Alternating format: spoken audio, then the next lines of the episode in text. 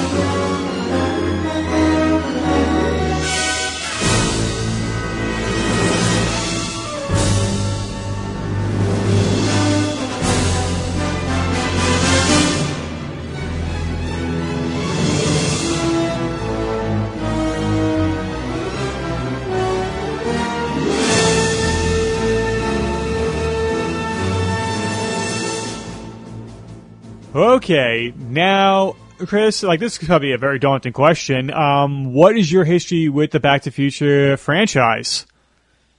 How much time you got? like, well, I could, my glass is half full. I, I could go refill it. Okay.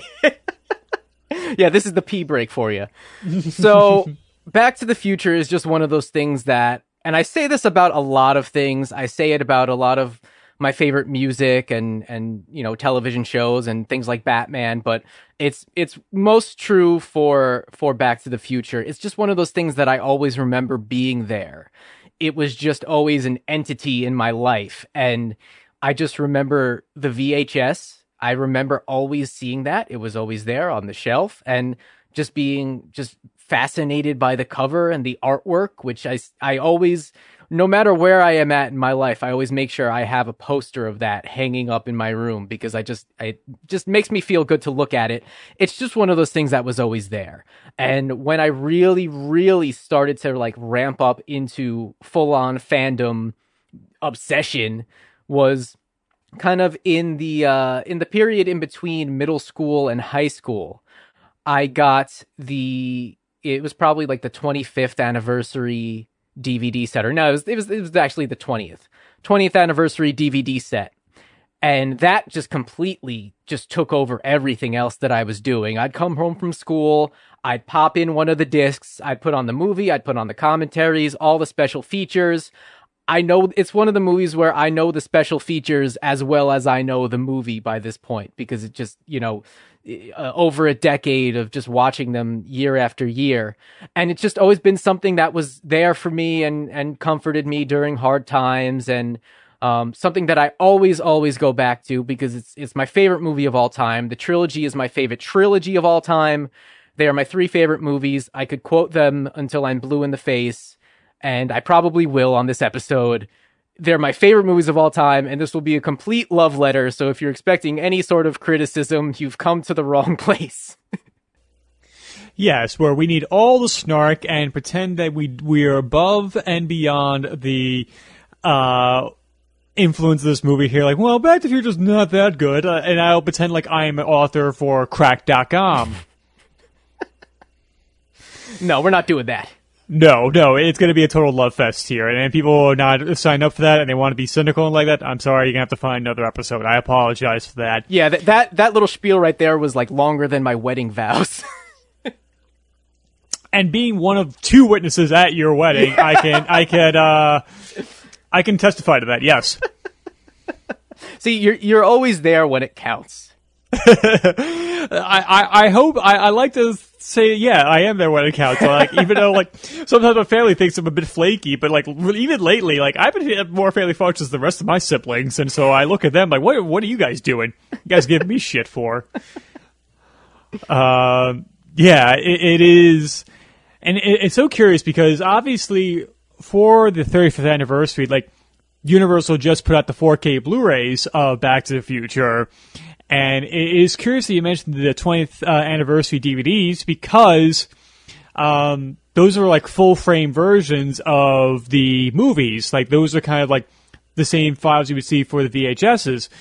And it's funny enough that when they were making this movie, they shot like open matte, so they knew they were going to matte it to look like it's 185 for theatrical distribution.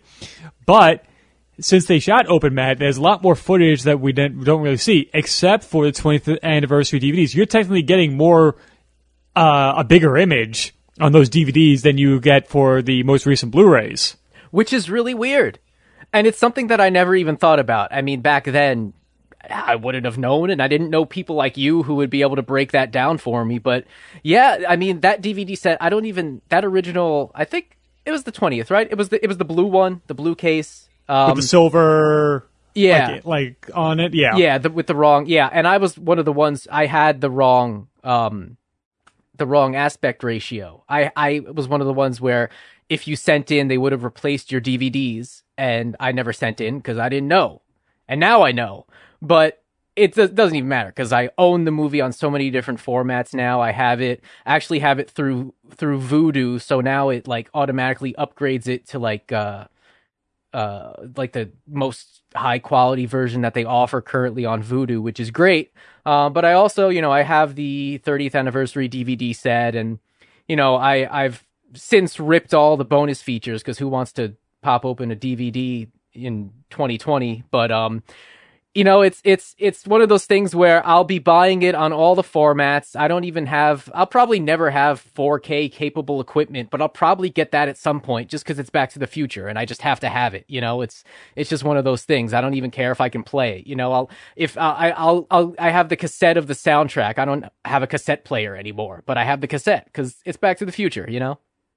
Right. And like I only have like one 4K Blu-ray. It was actually it was a gift. My uh, college friend Tom, he sent me the 40th, uh, was it, it was the 35th anniversary of Halloween on 4K as a, as a birthday gift. And like, I've not upgraded 4K yet, but like, the first things I'm probably getting, it's it's a toss up between the four Batman movies from the 80s and 90s or the Back to the Future trilogy. Like, it's gonna be, it's Back to the Future or Batman. It, it, comes down to that yet again. The first Blu-ray set, uh, 4K sets I get. Either way, you win. You know. Precisely. Um, now, my history with Back to the Future, it's very curious because I'm pretty sure I saw these movies out of order. Ooh. I, yeah, I, because I specifically remember, I remember watching Back to the Future 3 the most when I was a kid because that was the VHS that we owned for the longest time. Interesting. Yeah, because I remember specifically the birthday when I got the VHSs for Back to the Futures 1 and 2. Um, I must have been like maybe seven years old, maybe six or seven, uh, because that was the same year I got my first uh, bike. I remember like those were the three big gifts that year was I got on my first bike and those two VHSs. So I remember having when I was very little, when I was like three or four, having Back to Future 3 as a VHS in the collection. And so, and I, I guess it was just as a kid that I would, wouldn't watch Back to Future 1 compared to 2 and 3 because comparatively, like 1, I guess is just a little bit slower because it has to set up so much of the world compared to 2 and 3, which jump right into the story and you're jumping through time multiple times into, and to a lesser extent with 3. But as you get older and you mature a little bit, that's when you start to realize, oh no, 1 is something that's truly special. Not taking anything away from 2 and 3. I love all three of those movies, but I think 99% of the people will agree the first one is the best of the trilogy. I mean, you kind of have to just on basic principle, but it's very interesting that exposure early on to part three and then kind of circling back or doubling back. Uh, but but that that's super interesting. I kind of had the opposite experience where all I knew for the longest time was part one. I don't even know if I was aware of part two and three, which is weird because I had the VHS with the to be continued. But I think that I kind of took that as what they intended it to be as a joke, just a little kind of cute little thing, cute little wink and nod. But um, I just think that seeing part one and then all of a sudden seeing part two and three when I uh, finally realized, I guess, because at that point I was, you know, full fledged an online person. Um, because at, at, a certain point you just become an online person and then you just uh, suddenly everything that you just can just suddenly learn is it's just like, inc- oh my god, there was another actor, there was this, there was that. So when I became an online person and I was still kind of rocking my Back to the Future VHS, this is before the DVD sets, I realized, yeah, there's a part two and three. And guess what, Dad? We're going to Blockbuster tonight and we're getting those tapes. The having only seen part one for the for uh you know for so long, then coming to part two and three, my mind just about exploded at just the sheer adventure that you go on and the scope of everything that they take you from, you know, the heights of 2015 to all the way down to the old west 1885 and everything. I just remember just immediately knowing like if I didn't know that Back to the Future was already my favorite movie, I knew it then. And then I also knew that I loved 2 and 3 just as much and that this is now my thing. This is now my franchise, my trilogy. I was never a huge Star Wars person. I remember enjoying it as a kid and having some toys and some coloring books and things like that. But I never got super into the fandom and I haven't seen the movies since I was a kid. Please, I mean, you have no way of reaching me, people with. don't don't send your grievances to Tim either, please. I'm I'm a nice person. I just I I haven't seen him. It's okay. You, you, everyone will survive. But yes, back to the, Back to the Future is my Star Wars. It's my Star Wars, and it's there's never been anything that has that has even come close to it aside from the Karate Kid in terms of just how much I love the universe that it creates.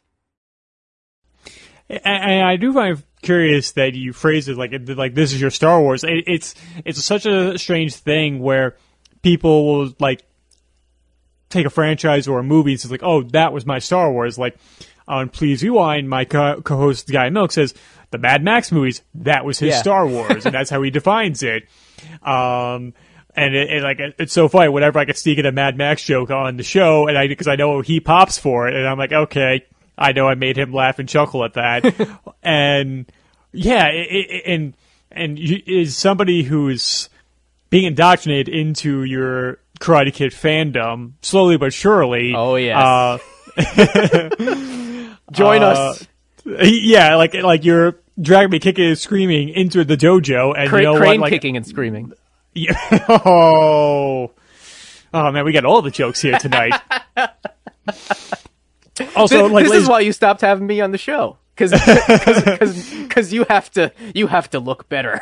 uh, no, it's like also we have not spoken like this in months. We Yeah. haven't seen each other in months, and so like the the, the silliness is just gonna bubble over. Um, I, I just hope the listeners are able to tolerate it or not. If they don't, I apologize. Oh yeah, this is this is pure unfiltered here. You're getting the real stuff. exactly, and. It, it, it's such an interesting thing because, like, obviously, we have a very close friendship and we have done things creatively, much like how Bob Zemeckis and Bob Gale uh, forged a creative fr- uh, friendship decades ago, and that's how Back to the Future came about.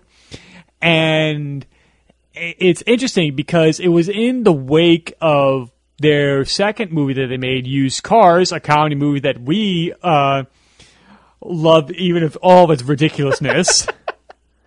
That was one of the funniest nights of my life, I think, watching that with you and then reviewing it. uh, Mr. Roy L. Fuchs. Oh my god. I gotta go back and listen to that at some point. That was hilarious. Yes. And um and so during that time before used cars came out, Bob Gale went back home to visit his parents and during his time while he was there, he was going through the basement and found his uh, father's yearbook and discovered his father was the he was the class president. And Bob started Bob Gale started thinking about like I never knew this about my father. And I had nothing to do with my school president, my class president. Like like if I went to school with my father would I have been friends with him? And that that idea just started percolating in his mind. And he he kind of pitched that to Bob Zemeckis saying like we do a time travel story where we have a kid go back in time go to high school with his parents and after Used Cars came out. It was a flop, much like their first movie, uh, I Want to Hold Your Hand. And of course, they- they also wrote the movie 1941, which Spielberg, uh, Spielberg uh, directed. And it was not, it was a hit, but wasn't a huge hit compared to like Close Encounters or Jaws. So it was considered a, a misfire in Steven Spielberg's career. So they kind of felt a little gun shy of doing another project with Steven Spielberg again. And even though Used Cars was not a hit, they had a relationship with Columbia Pictures and they pitched the idea for Back to the Future. They said, okay, write a draft. And after five months, they sent them the draft. They asked for notes. And after the note process, Columbia passed on saying it was too sweet and they wanted more raunchier comedies. And so, like, you know what? Take it to Disney, see what happens there. And so they pitched it to Disney and Disney balked at the idea because you have uh, the mother of the main character hitting on her son, even though she doesn't know it's him, and that the kiss, and it was too lurid for Disney, and they were kind of like, well, shit, we don't know what to do now. I mean, I just can't imagine a world in which Back to the Future was a raunchy teen comedy. Or I can't imagine the world in which Back to the Future was kind of a sanitized Disney, I guess almost maybe like Flight of the Navigator esque film. I just can't imagine it being anything other than it was. The best thing I think about it is that it brings in so many different elements of things that you go to the movies for all into one movie. It brings you kind of the teen comedy, especially you know the first 20 minutes or so of the movie it just kind of feels like maybe like a like a like a teen high school maybe john hughes-esque film and then all of a sudden you're transported into this sci-fi adventure you meet doc then all of a sudden you're transported into a period piece in the 50s and then that kind of plays out as like this kind of warm hug of a movie even though you do have these undertones of kind of the the oedipus situation and then you do have biff who is attempting to rape lorraine. So you have these thi- these th- this kind of seedy underbelly of this kind of you know uh, idealized 50s, which is an interesting commentary in and of itself. But then all of that kind of comes to a head and to a culmination back into this big grand sci-fi adventure with this, this terrific orchestral score. and then you're it just kind of leaves you there like wow that's everything you go to the movies for that's that's michael j fox in one of the bonus d- documentaries on the dvds he said it's everything you go to the movies for and he's absolutely right this is everything you go to the movies for right here in one movie. And it's i couldn't imagine it any other way. So i'm so glad that the development of this film occurred the way it did. And it allowed the bobs to kind of realize their vision in this way without having to succumb to oh let's make it more raunchy because then it can we can appeal to these people. Let's make it more clean because then we can appeal to kids. This movie appeals to everyone. I can watch it with my wife i can watch it with my nephews and niece i can watch it with my grandparents i can watch it with anyone because it's back to the future it's it's it's everything that you could possibly want in a movie all in nice one nice little nicely edited, nicely shot, nicely acted package, and I love it for it. I I wholeheartedly agree because you imagine like okay, you think of Fast Times at Ridgemont High or Risky Business, and yes, they're popular and they're still popular to this day. However, they are such of the moment. Yes.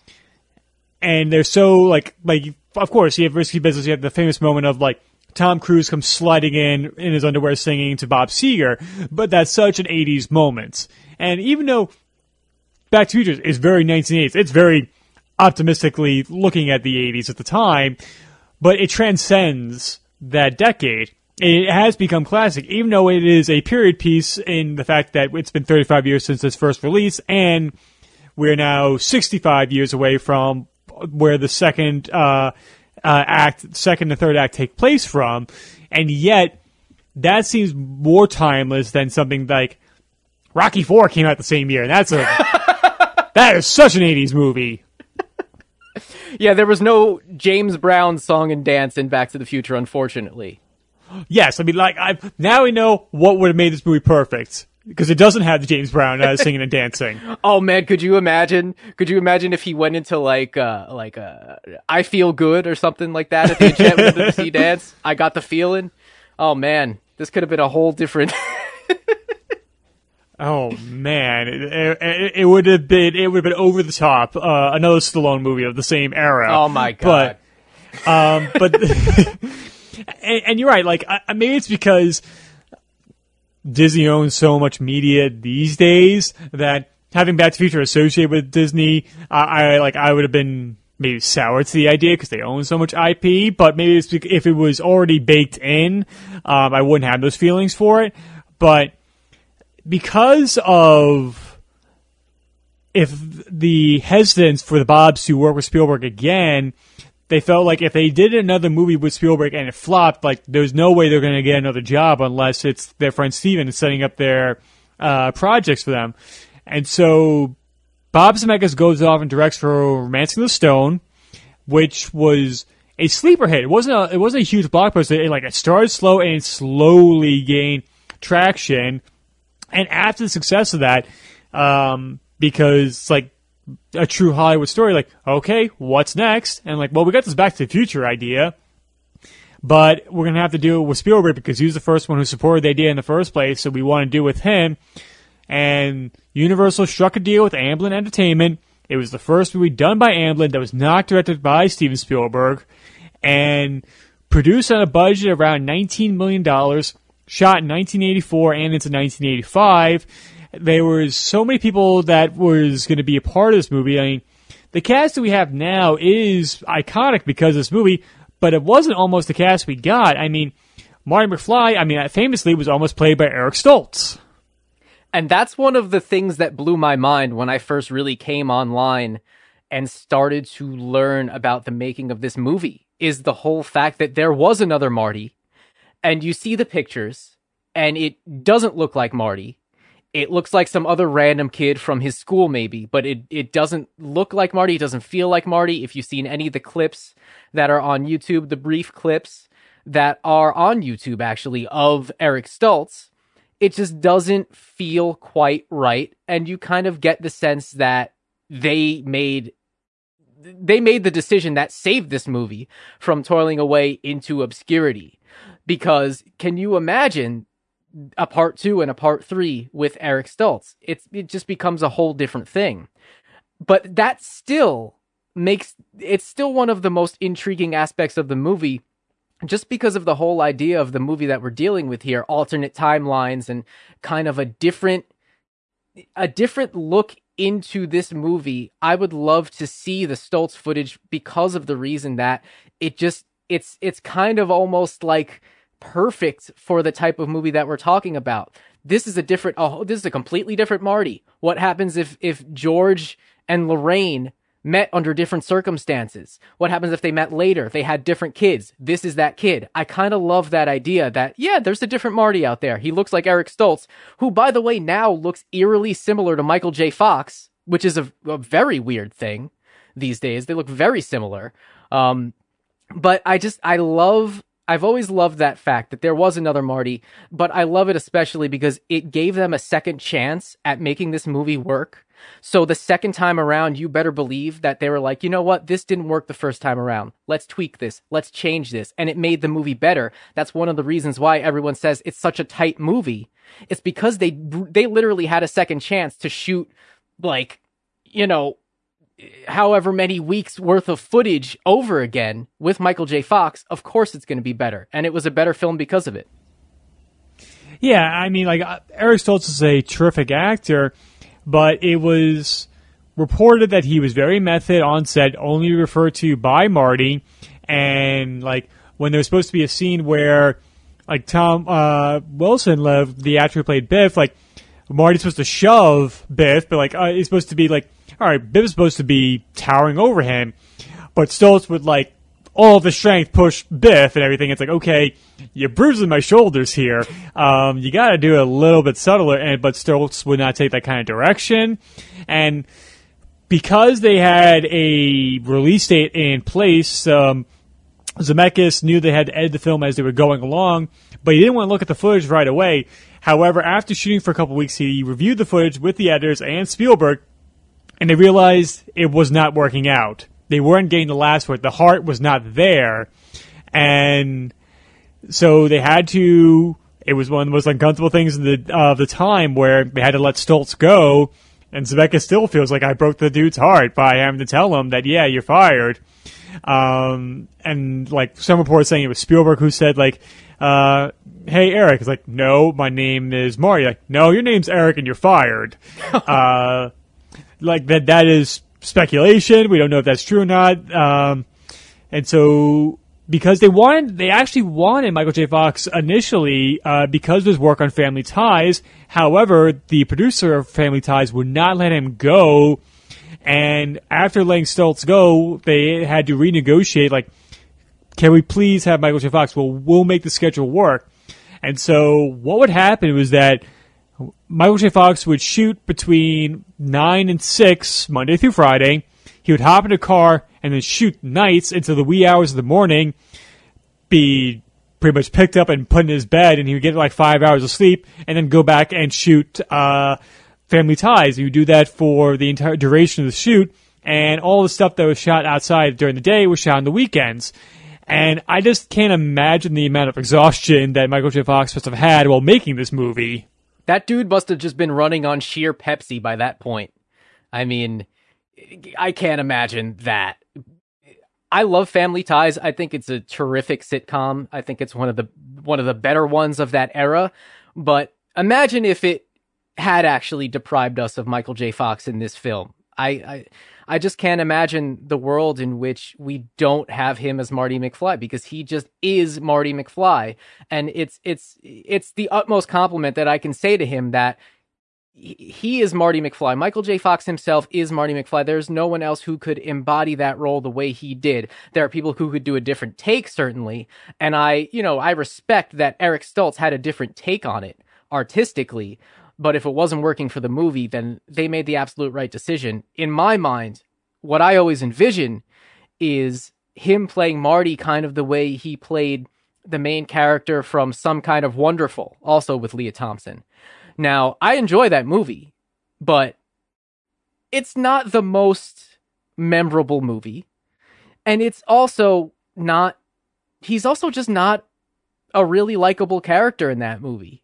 He's kind of annoying. So if he had played Marty the way he played, I don't even remember the character's name, and I've seen that movie like three, four times. So that tells you something. If he had played Marty the way he played that character, because I kind of can see how he maybe would have, because like there's kind of a little bit of a parallel there. I just don't think that the film would have worked at all, and it would have, like I said, toiled away into obscurity as this cute little tri- cute little time travel movie with a really good cast, but it just didn't work for some reason, you know. Yeah, and it, it is something to say because we we recognize that Michael J. Fox is iconic in this role. However, Fox was initially skeptical of his own performance because he was running on fumes. That he was like, literally just running like like he joked like I'm 22. This who I don't need sleep.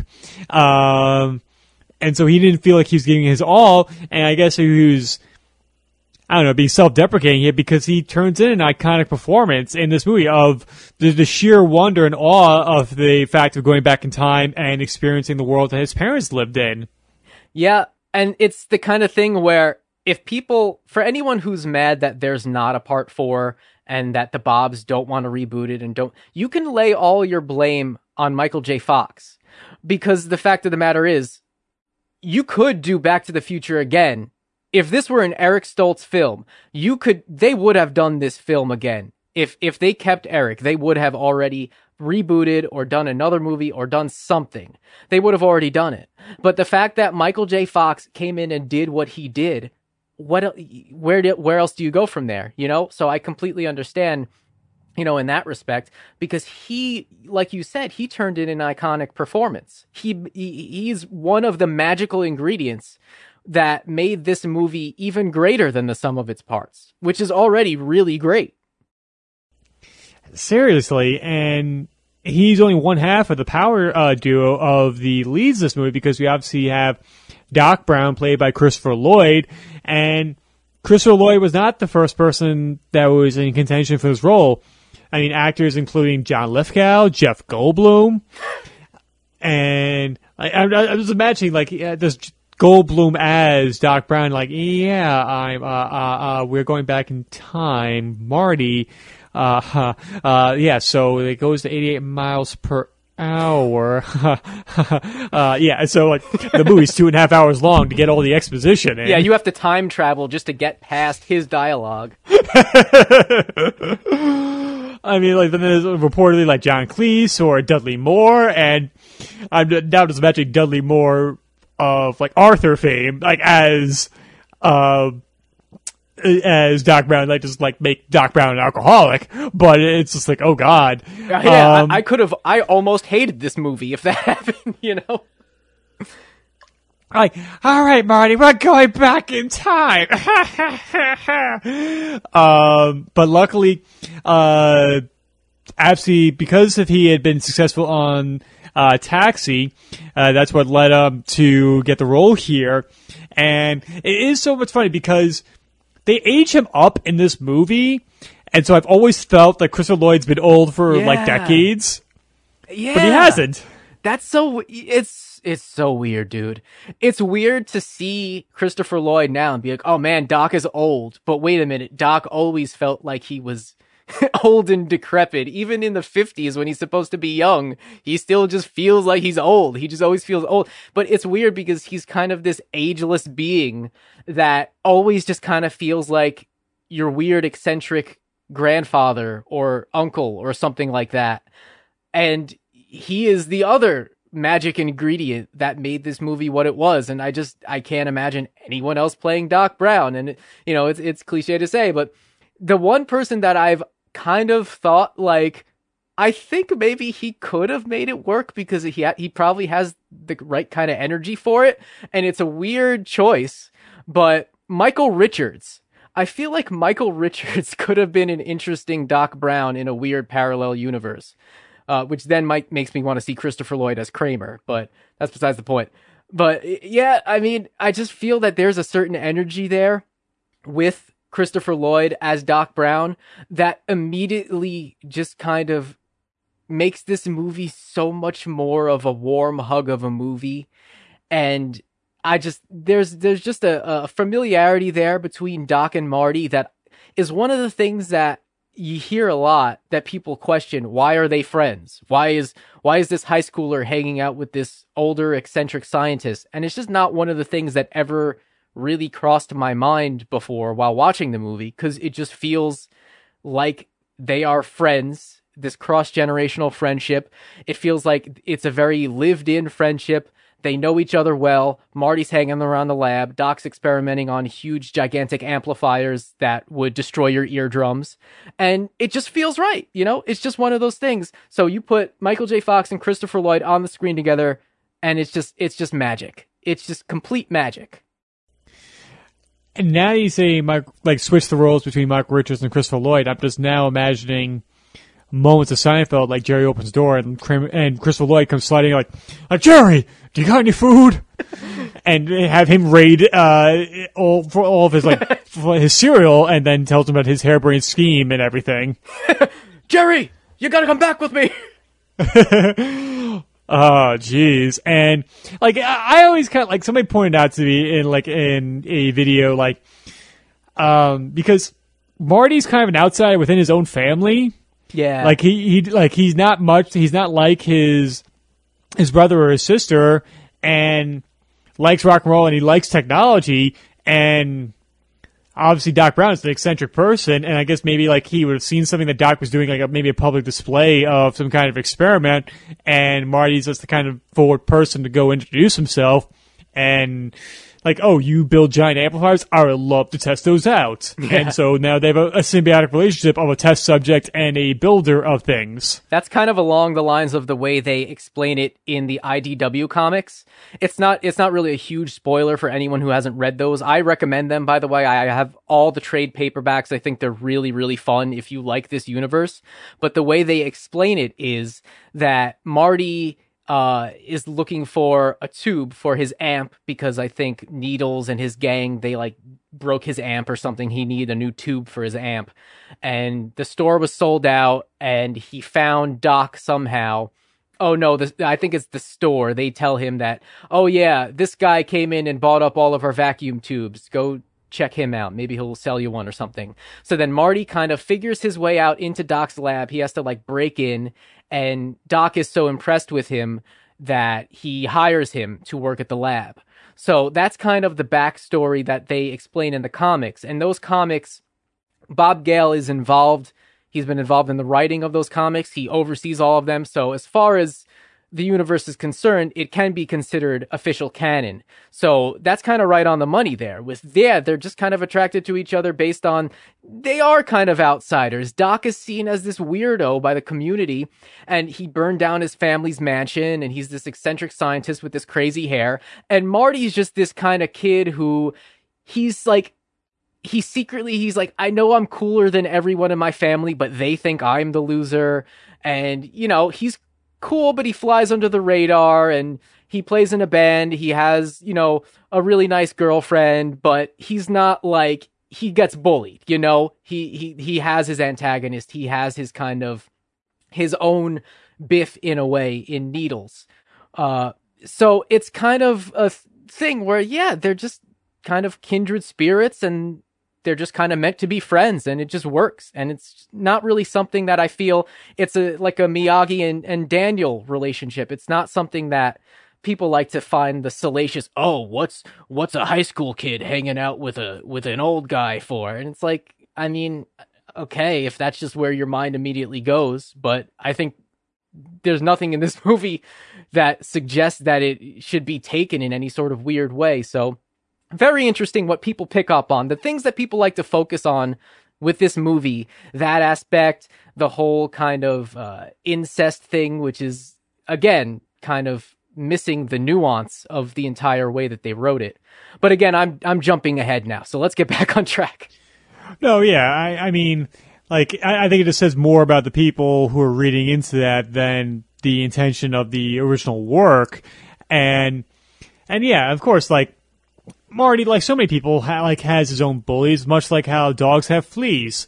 Um, so it is it is interesting. Like there, like obviously Bob Gale's been involved with comics for years. I remember when I first got the the Batman arc, like No Man's Land. I opened up like first issue written by Bob Gale, and I'm like, that can't be. Yeah. And sure as shit, it is the same Bob Gale. And so I'm like, yeah, so Bob Gale's written Batman comics. Who knew?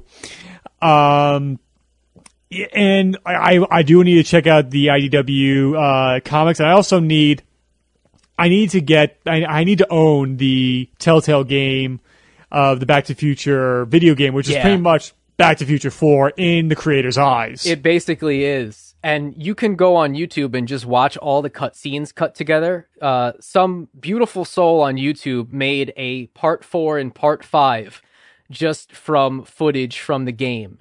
And they play just like an animated movie. So yeah, I highly recommend those as well. But yeah, the comics, definitely check them out. If we still lived in the same state, I would let you borrow them.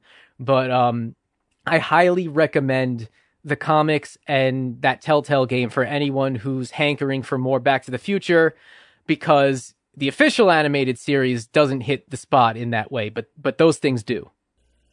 Right. I mean, yeah, you have Chris Lloyd as your intro and outro personality with a introduction to a Bill Nye Yeah, the Science Guy. Um, I thank uh what a cartoon for pointing that out to people. Uh, the podcast that does that covers animation. Um, and it, it is curious, like yeah, so like yeah, like uh, Marty's kind of like cooler than most of the other people in his family, much like how I guess like in the beginning of the movie, like uh, Lorraine Baines McFly, played by Lea Thompson, is kind of a sad woman, but it's so it's so curious to see what Lea Thompson looked like as an aged woman in Back to the Future and what she looks like today, and just like it's like worlds apart. Like it's like the furthest thing from like uh, what the aged makeup was gonna thought she was gonna look like in her forties. Oh, she looks incredible. She's just man, that's that's a that's a total a total crush right there.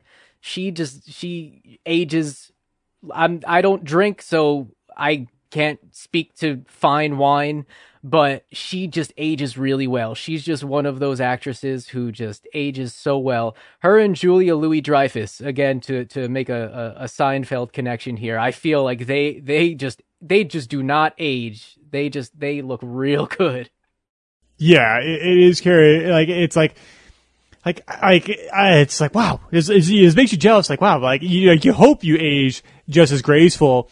And I love her performance as like she has, because she does play three different versions of Lorraine in this movie. They're subtle, but they are different. Like we have the kind of sad and version of her at the beginning of the movie. Then we see her as the same age as Marty when he goes back to 1955, and then the changed version near the end. Yeah, it's incredible the performance that she is able to just completely transform from this kind of downtrodden, like you said, sad woman into this just completely boy crazy teenager who has her whole life in front of her and is just this kind of ball of energy and kind of you know horniness and just like she's ready to go you know? She's just it's incredible. And then at the end she just seems like this this kind of warm kind of uh, uh friendly mother who's content with life and complete opposite of where she started from. And this not even to say part 2 and part 3 this the the performances that she is able to put in and all the different subtleties in kind of her her tonality the way she speaks and you know her facial expressions. And it's just incredible. She in the bonus features she says at one point uh it's said and this is completely outdated and stupid. She's but she says you know some people say that there are only three great roles that a woman can play a virgin, a mother, and a whore. And she got to play all three throughout the course of these movies, which, you know, it is true. That's, I mean, that statement itself is far from the truth, but she really did, and she nailed each one of those roles. seriously did and and like she obviously loved the impression because yeah like it's like how many people men and women like had their first crushes on lea thompson because of lorraine when she's like back in the 1950s and it's like wow like, like it's like really staggering And of course, her husband in the movie, George McFly, played by the always unique Crispin Glover. Um, and his incredibly memorable laugh.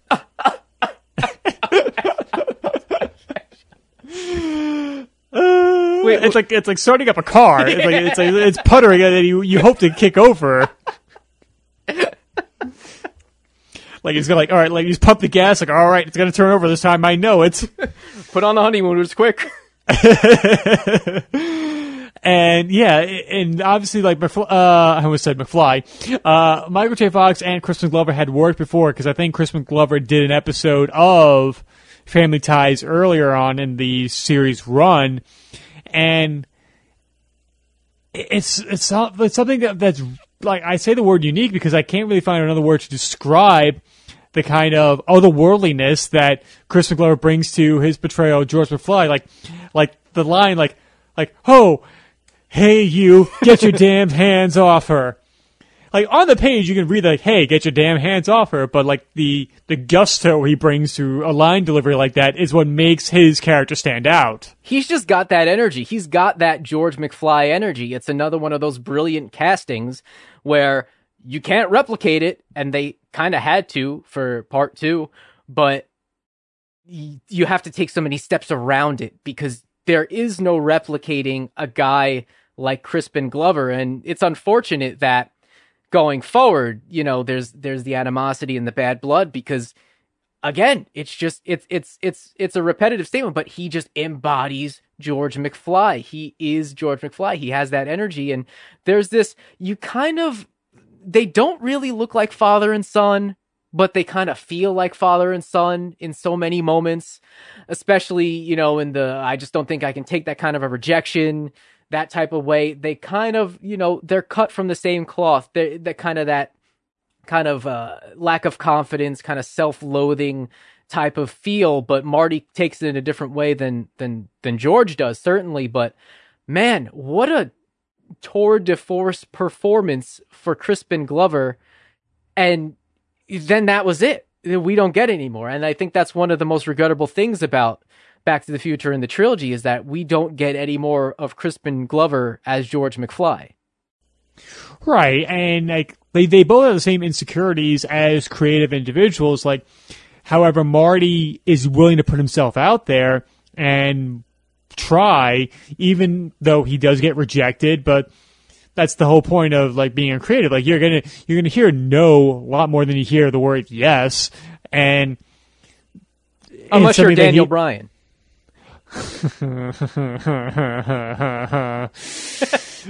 I can't even be mad at that one because it's true. I can't like I can't pull it as false or anything. Out, out, outdated wrestling references, yes.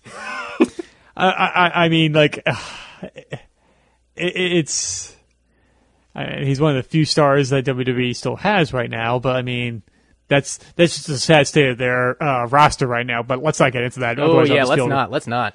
no, um, especially after recent Hells in the Cell, the Hells in the Cell matches.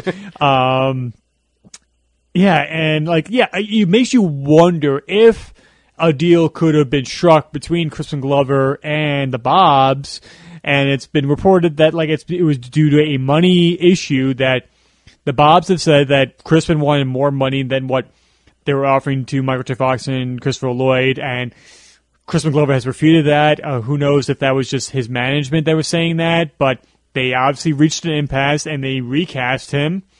And I wonder what it's one of those things like an alternate timeline. How different would the sequels would be if Crispin Glover was involved with them? Oh yeah, completely different part two at least because they wouldn't have had to have written George out, which is one of the things about part two that kind of set it on the course that it goes. But man, yeah, totally different situation then. Totally different part two and three. Maybe they would have been better. Maybe not. You know, who knows? Maybe we would have gotten, we wouldn't have gotten so many of the iconic things that we got from part two.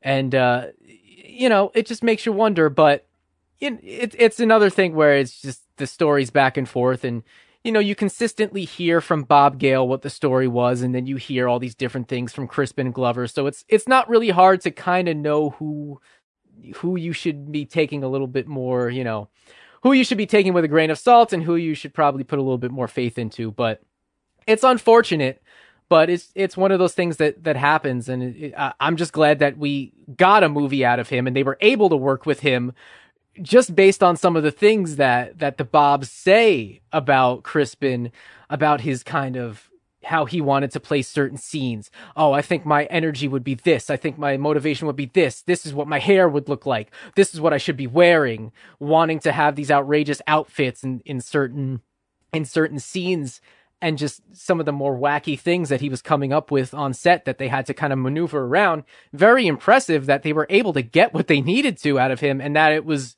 so good. Right, like you want a performer to be collaborative and bring energy to a role if it requires it. So it's like it's kudos to him that he was that committed to it. It's just finagling that energy in the right direction, the right tone of the story is the tough part of a director and producer. Um, and, but obviously, like the last, like the major role that's played through all three of these movies is Thomas F. Wilson, Wilson, excuse me, who plays Biff Tannen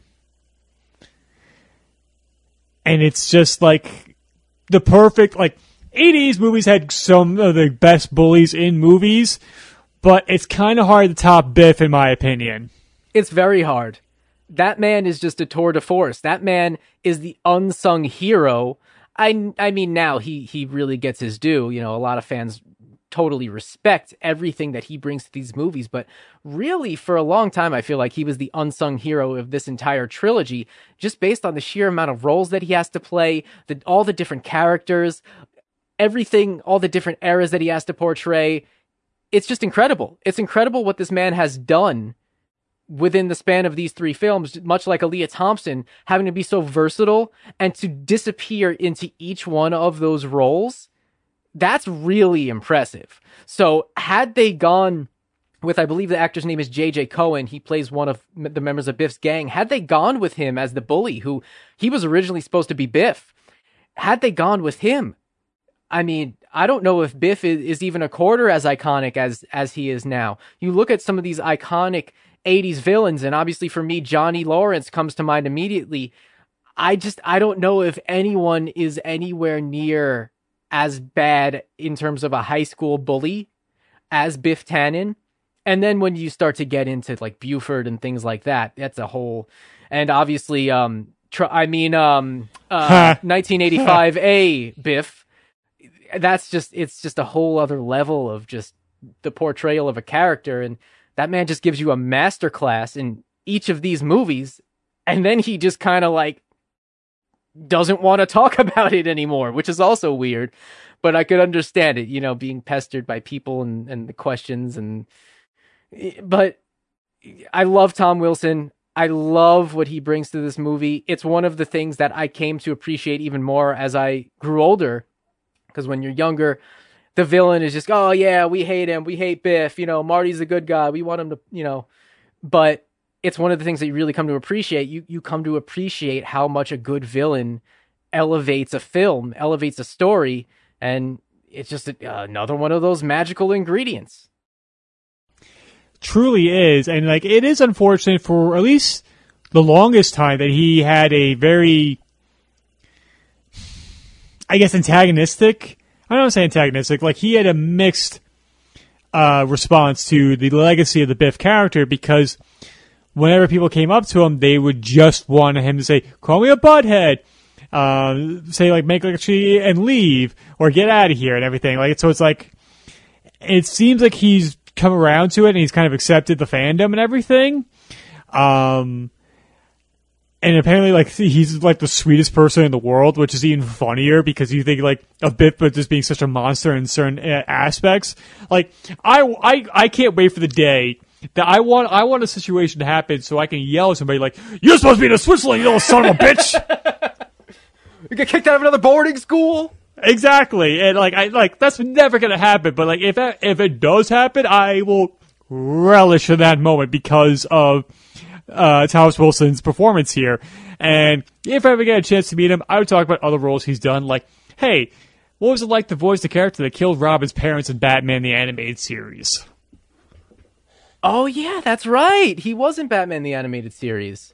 The, Yeah. The thing that immediately comes to mind for me is Freaks and Geeks. Holy shit! I totally forgot yeah, about he's that. He's the gym teacher. wow. What a hole! Now, ladies and gentlemen, this, this is just that's just a glimpse into ninety percent of the conversations that we have, uh, whenever we're together. um, yeah, and so then we have plenty of other actors we'll get into as we go along, but so how this idea came about, like, all right, they need a a way for Marty to go back in time in order to go back to 1955, and initially it was going to be an old refrigerator, and a nuclear blast was going to send him back in time. But they nixed that idea because they didn't want kids to be locking themselves in refrigerators. Understandable. Understandable. It's also Yeah. just it's also just not nearly as good of an idea as having it be a car. Right. And like I think it was Zemeckis who said like, ah, that's just a silly idea to have a, a refrigerator go off near a nuclear explosion. And then Indiana Jones four happens and you're like, huh, that's really strange. Still not a good idea. no. Um and so they end up deciding they wanted to make it a car. Now Universal had the idea of like, hey, we can uh, earn seventy five thousand dollars if you make the car a Mustang. And the Bobs are like, no, because I doubt Doc would drive a Mustang. And so they settled on the DeLorean because of the futuristic look. And it is so curious because by the time in 1984, DeLoreans were no longer being made. They only made like what, like less than 10,000 of them. And because it, they went bankrupt because they were shoddily made. yeah, and and then the whole uh the whole scandal with John DeLorean and everything kind of just made it this weird infamous failed car and this kind of weird very American 80s story. But the best thing about it, and I'm stealing this idea from, I think another podcast. I I believe it was What the Flux. By the way, What the Flux is is a Back to the Future podcast that just started this year. It is a really great podcast. They're really great people. Go check it out. Um, they release episodes every week, and they're really fun. Uh, I believe I'm stealing this idea from them, but the idea that the DeLorean is also a shitty car, just in real life, also makes it perfect as the time travel vehicle because the the temptation is now to say, oh yeah, the DeLorean would be a Tesla because it's kind of that futuristic. But in reality, the DeLorean, if they made it today, it would have to be some kind of shitty, failed experiment of a car in order for it to work. With Doc Brown having been the one who transformed it into a time machine. So I think that's one of the perfect things. Another perfect casting, this time of an inanimate object. Yeah, I mean, to the point that like, so I believe the DeLorean was first manufactured in Northern Ireland because of just the cheap labor at the time, and the, the townspeople or like the city people that was tasked to do it. Automotive uh, construction was not their forte, um, and the the gull, I think it's gull doors, the like the doors that open upward, uh, would they wouldn't stay up all the time, and so cast and crew kept hitting their head because the, the doors would eventually just slide down and crack them in the head if they're standing underneath them. Um, and also they're just like, even as cool as they are, they're very impractical. If you pull into a shopping mall and you're parked on both sides of your car, you're not getting in. Yeah, and you don't think about that No. until you're in that situation. Precisely. Um, and so, and then they wanted the idea of like to retrofit it, so it's not complete, like, it's meant to be handmade. So that's why we have all the different kinds of parts that built on top of it to makes it the time machine, um, that we know today. And even though, like, the, obviously the time machine that was famous before this, like you had H.G. Wells' time machine, which was a great design and still iconic, but it stays in one place and the world changes around it. Uh, Doctor Who, you have a police box. And then obviously with this, like, okay, we wanted to be mobile and of course they had to soup up the car because the engine was not that good. Like, it's, like, it shouldn't have worked. Like, it should have fallen on their face, and yet, just by perseverance and sheer will, that thing became iconic. And from all accounts on set, there were many times where it didn't work. And No. they, they had a hell of a time with that car. And I can only imagine the frustration with dealing with something like all of a sudden they're in the middle of a take and the gull wing door falls. Like it's just it's so stupid, but it you couldn't have this movie without it. So all the pain that they had to go through to get it to work, in the end, it was all worth it because the pain is temporary, but the film is forever.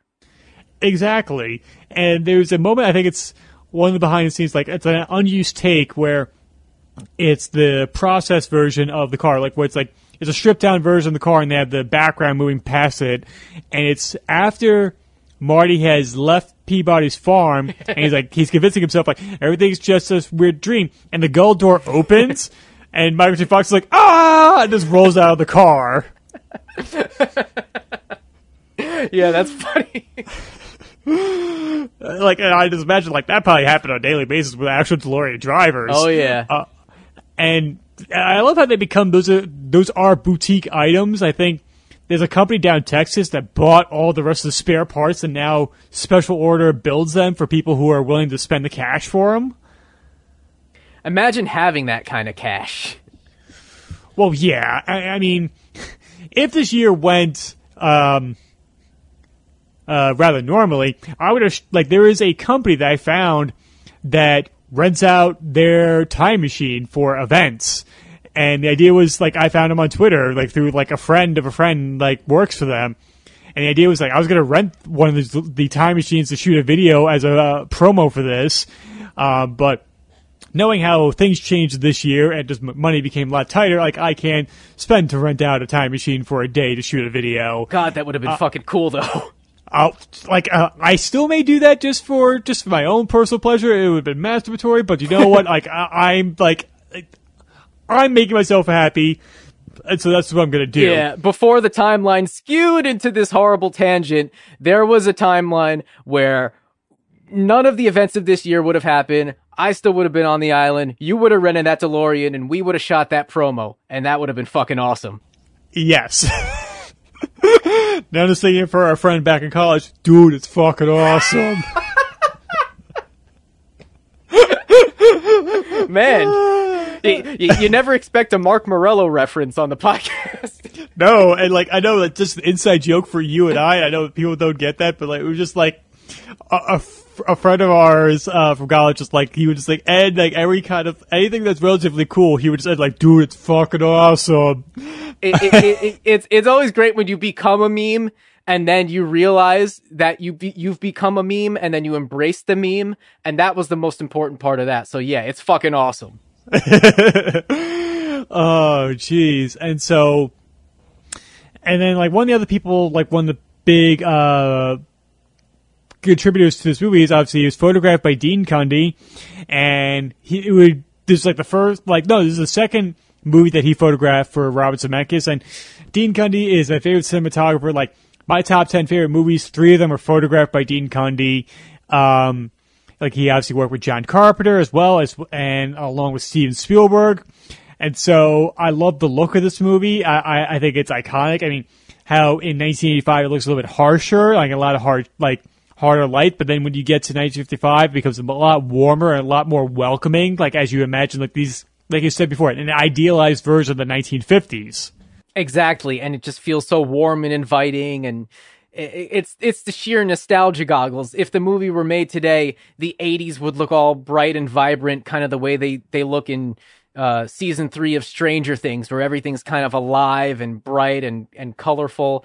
But the 80s in this film, yeah, they're it's portrayed as kind of harsh and gritty and uh, uh, not not grim dark or not not dark not a dark and gritty uh, not a dark and gritty reboot of the 80s, but it kind of has yeah, it's a trashy feel. It just kind of feels like all the trash of of the decades prior just kind of still sitting there, which is an interesting commentary on kind of the way a small town like that kind of evolves throughout the decades.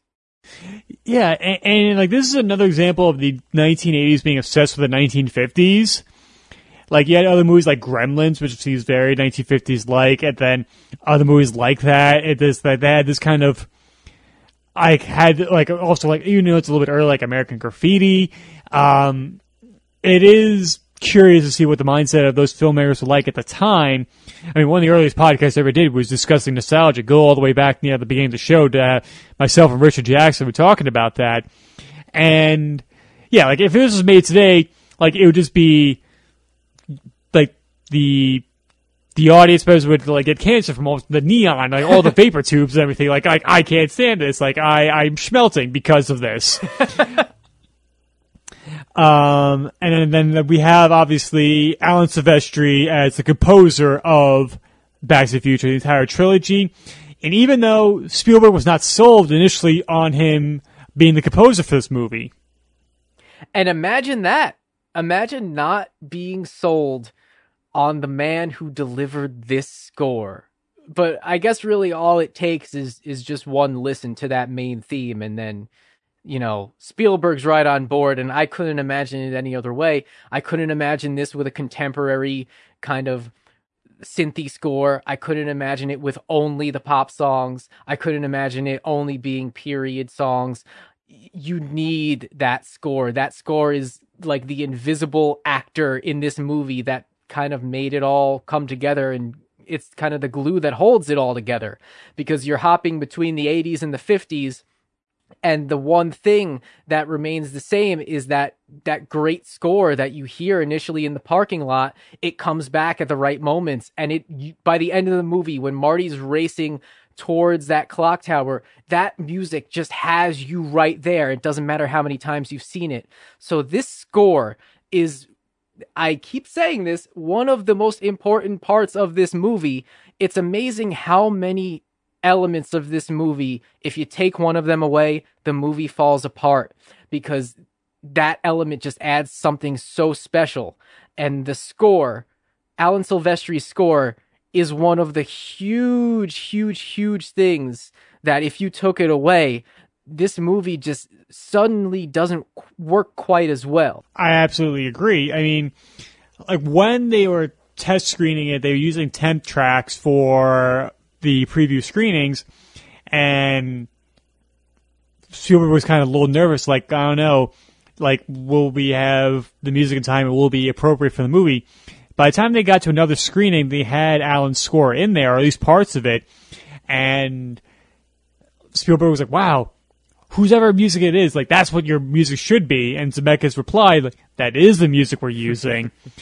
and like, if you want to find out more about the soundtrack of the movie, check out the podcast, the Soundtrack Show. There's a three part yes. series on the Back to the Future, and it is glorious. I mean, the, the entire show, the Soundtrack Show, is one of the most in depth musical educations you can get for any kind of movies, and especially if you this movie is this ilk, like this or Star Wars or Superman or Indiana Jones or Casablanca. Like, I know one of those things is not like the other, but it's, it's, it is, like Marty says, it's been educational listening to that show. Oh yeah, I love that show too. I love that even when we don't talk about it, we still listen to a lot of the same podcasts too. So that's, yeah, I love that show. I'm not gonna lie. When you mentioned what the flux and you're still going on, I did download their first episode while you were speaking. I'm like, okay, I'm just going to download this. Uh, like, got recommendation from you. It's, yes. it's worth a download. Yes, everyone listen to What the Flux. It's it's one of my current favorite podcasts, and they're they're really nice people. And I actually uh, I actually did some music for them and, and a couple of liners too. So yeah, check them out. They are they're really good people. Fantastic. And so the movie opens up, and we have this pretty impressive piece of visual storytelling with all the clocks clicking in Doc Brown's garage in 1985 in Hill Valley, California. And it's, there's so much great visual storytelling. It's like setting up things that are going to be paying off later on in the movie. Like, there's not a wasted moment in this movie when it comes to storytelling. And like how, and also when eventually Marty comes in, it dulls it out of who Marty is. Like we get little uh, glimpses of what kind of personality he is until eventually when he plugs himself into this gigantic amplifier that should probably kill him, but he strikes one chord on his guitar and blows him back. And if he's not dead, he is got severe uh, hearing loss. Oh yeah, there's a video on YouTube called "Could You Survive Back to the Future?" Yeah, that that thing would have killed him. absolutely would have killed him. But here here it's just a goof.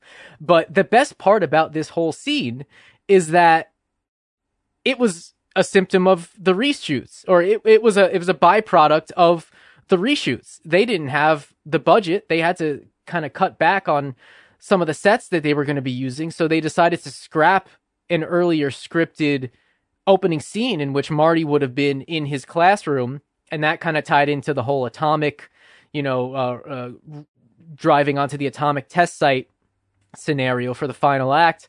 Uh, so this whole scene almost didn't happen and that's crazy to think about because it's such a perfect opening and it's it's so it, it gives us the the iconic amplifier moment and then it gives us i'm late for school! Dun, dun, dun, it gives us that great moment and it almost didn't happen and he could have just been sitting in class which is frankly boring yeah it's not as visually dynamic and it's not as great as a storytelling opening and it's so curious like uh, like obviously we see we see somebody hanging off a clock in the cl- uh, on uh, a clock in there. We see the Libyans be, uh, um, denying that they stolen plutonium or plutonium being stolen. We see the plutonium hiding under uh, uh, Doc's uh, bed, and it's it's interesting. Like I I realized this on this this rewatch for this episode. So we first introduced to Marty's feet, and we hear his dialogue off camera, and then we slowly get introduced to him. And I I don't know what this was, but my very first like kind of real short film I did, I introduced the characters by their feet and their dialogue off camera, and then eventually show them afterwards. And that was not intentional. That must have been just a really strange subconscious thing that happened when I made my first short film. it's just ingrained at this point. It, it, must be. And then of course, like he gets a call from Doc saying, "Hey, uh, come to the Twin Pine Malls, uh, Twin Pine Mall." Um, later on this evening, and then that's when all the clocks click and they're all at 8 a.m. And, but they're exactly 25 minutes slow, and like you said, he's late for school. And then we jump into the power of love, and Huey Lewis and the News was one of the artists that was uh, a key contributor to the soundtrack by providing two songs, obviously "The Power of Love" and "Back in Time." And Huey Lewis was such an important uh, fixture for this movie that a uh, he he shows up in this movie as a character and did a music video for this movie. It's one of those great tie-ins where you have a really good pop song that you can get on the radio for this big upcoming summer blockbuster movie. And it's kind of one of those things where the song elevates the movie and then the movie then elevates the song. And it's just a continuous kind of cycle and they're inseparable at this point. You hear the power of love you're thinking back to the future. And then you have back in time, which is another stroke of genius because at first, Huey Lewis says, I can't write a song called Back to the Future. And Bob Zemeckis and Bob Gale go, Oh no, that's fine. We don't want you to. But then I guess after getting a feel for what the movie really was, he came back with Back in Time, which is just the perfect kind of theme song and way to kind of cap off everything. So two home runs as far as I'm concerned by Huey Lewis, and they alone make the soundtrack worth having. Definitely, and I, it's I don't know how substantiated this is because apparently Huey Lewis was approached to do music for Ghostbusters the year prior, turned it down, and went to Ray Parker Jr. And we all know how iconic the Ghostbusters theme by Ray Parker Jr. is to this day. So I wonder if it like when this opportunity came about, he was not going to pass it up because of the success of it. And I'm pretty sure there was some kind of litigation between Ray Parker Jr. and Huey Lewis because yes. of song similarities. Yes, because yeah, I want a new drug. How they kind of have the same kind of chord progression and feel going on. Yeah, that's a totally that's one of those things where as soon as you hear it, it's like, yeah, you can't unhear that. So I do wonder if that played a factor into it, and maybe Huey Lewis saying, "Yeah, I guess this time I'll do the song so that they don't." You know, plagiarize me. If that is indeed what happened, I don't know. I'm not actually as big into Ghostbusters uh, as you are, so I can't really speak to that. But yeah, I Want a New Drug is the song. That song, I believe Huey Lewis has said was the song he initially played for Bob Zemeckis. And Bob said, no, this doesn't work for the opening. I need something that's a little bit more upbeat and a little bit happier. And Huey goes, oh, you want something in a major key? And then he goes and writes The Power of Love. Yeah, it, it is fascinating how music works. So just changing a key of a song completely radicalizes a a feeling of you have responding to it. Like like you said, like oh, a major key or a minor key. Like like um on the soundtrack show, like we mentioned before, David W. S. Collins, he's talking about the tritone, which was often referred to as the devil's note in Middle Ages and forbidden to use because you thought it would it would cause Satan to come to Earth or what have you, so it was banned. And so many metal bands, including like Black Sabbath and Slayer, have built songs around that. But David W. S. Collins, like he double double Collins, blah blah blah, blah Collins, yes, uh, has said like no, it's a neutral. It's a neutral note, but like if you come out of it, whether in a minor or major, it completely uh, changes it. And he plays examples in the score of that Silvestri does in this movie, where it's like, oh, here it's happy. Here it's evil. Like when the Libyans show up later on at the mall. Um, so it is just fascinating how music works like that. And it's kind of like, like we keep saying iconic and legendary, but even though just this little montage of Marty getting to school, like how many times you've seen parodies and ripoffs of just this moment? Yeah, you see, you see that moment replicated so many times because how cool does he look? it he just looks so cool. And everyone who has ever seen this wants to do that. They want to skitch on the back of a car, on the back of a pickup truck, and you know, in real life, obviously, please do not do that. You will die. No. You will you you your face will not look quite the same after that.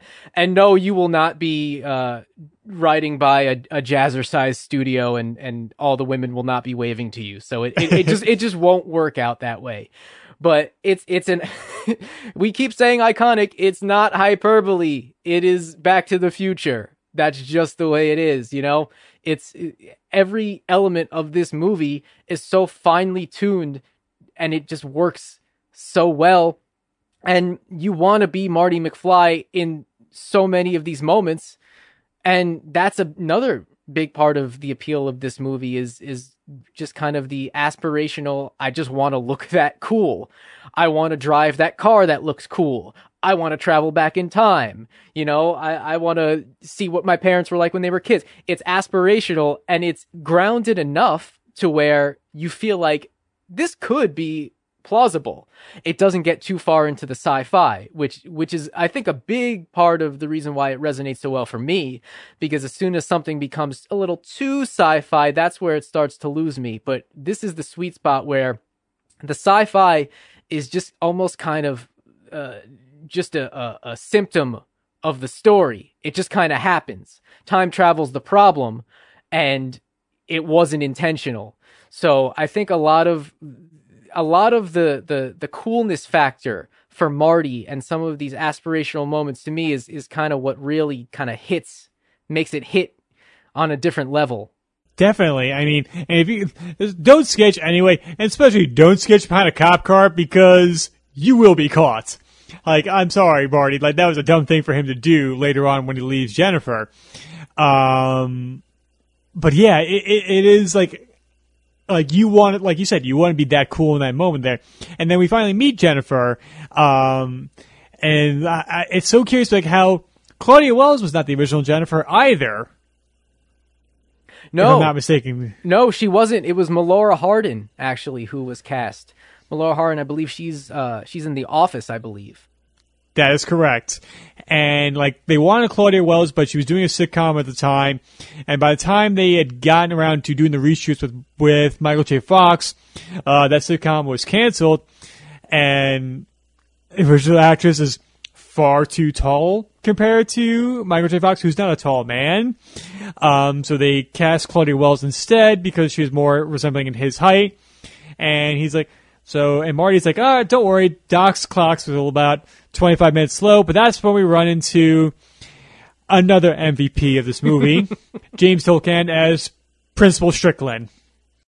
Oh man, Strickland, an iconic principal. You know, you think of movie principals. I don't, I don't know.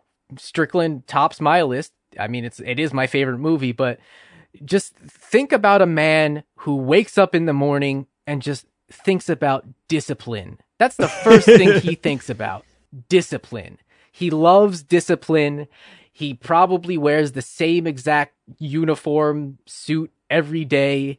He doesn't have any hair. He's no nonsense, no frills. Probably was in the military. Definitely loves discipline. Yeah, he wakes up and to, with a smile so he can get it over with for the day. and and I, I, love it. Like I love how his, his scene where we introduce him is all done in one shot where he like he like oh as Kramer slides into frame to catch them being uh, tardy for uh, class, and then when he he try he he tries to be civil to Marty, but Marty does sass him. However, Strickland responds and just doubling down with his discipline saying like you're that you're a slacker and you remind me of your father when he went here he was a slacker too and you're not going to amount to anything no lies uh, amount to anything in Hill Valley coming nose to nose with Marty. And that's one of the most important things about Marty's characterization is that he's not a pushover.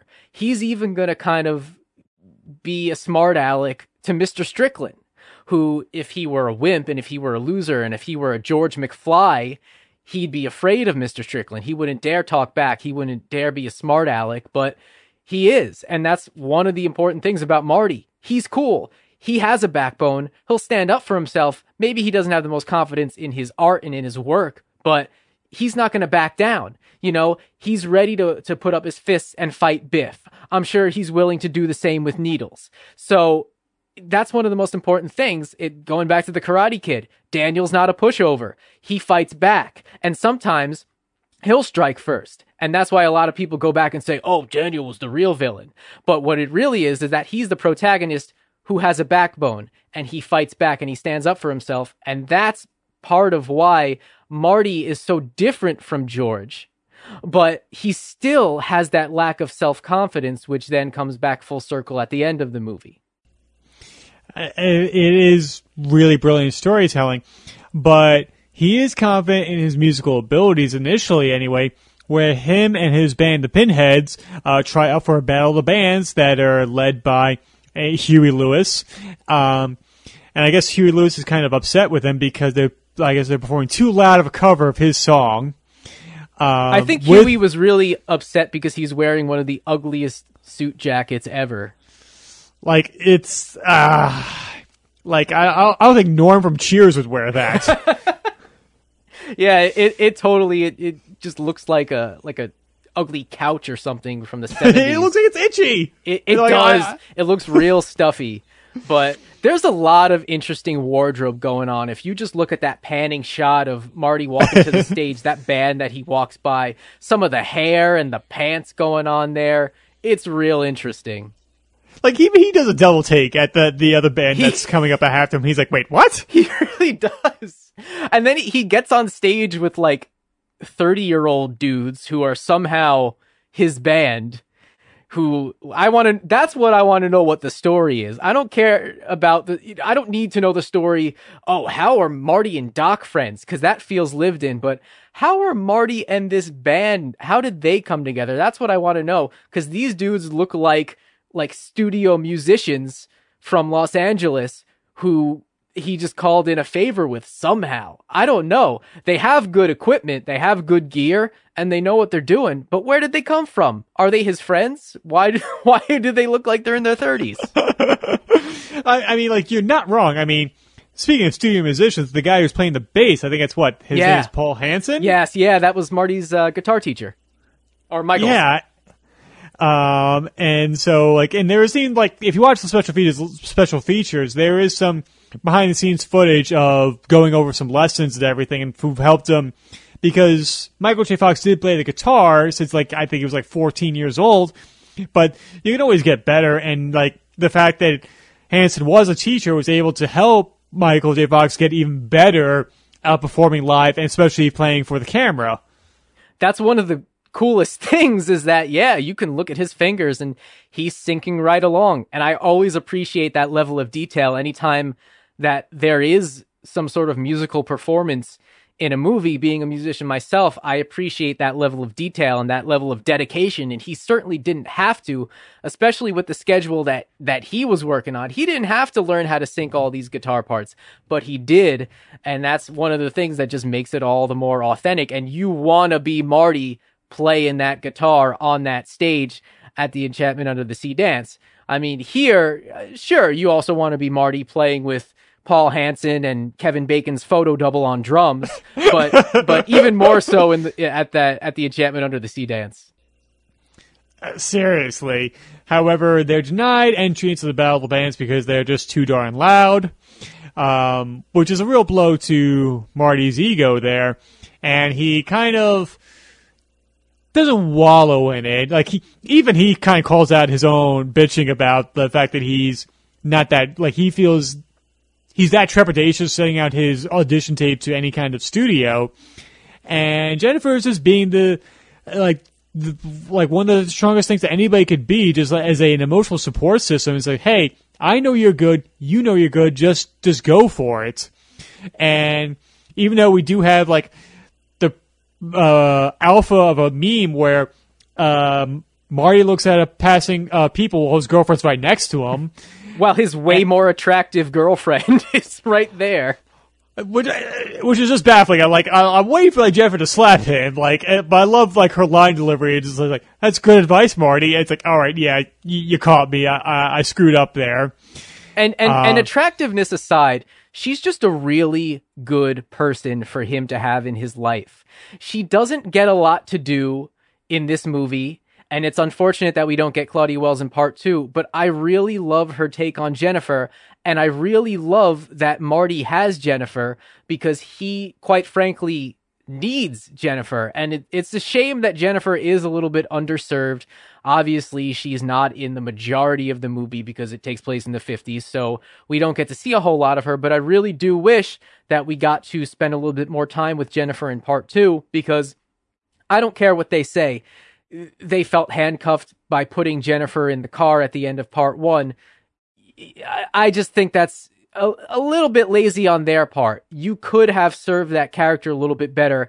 I think it just makes it even more fun if you get Jennifer in on the adventure because she's not just a throwaway character. She really does add something to Marty's life and she's a good positive influence for him to have in his life and a good support. But I felt that it could have even gone beyond that.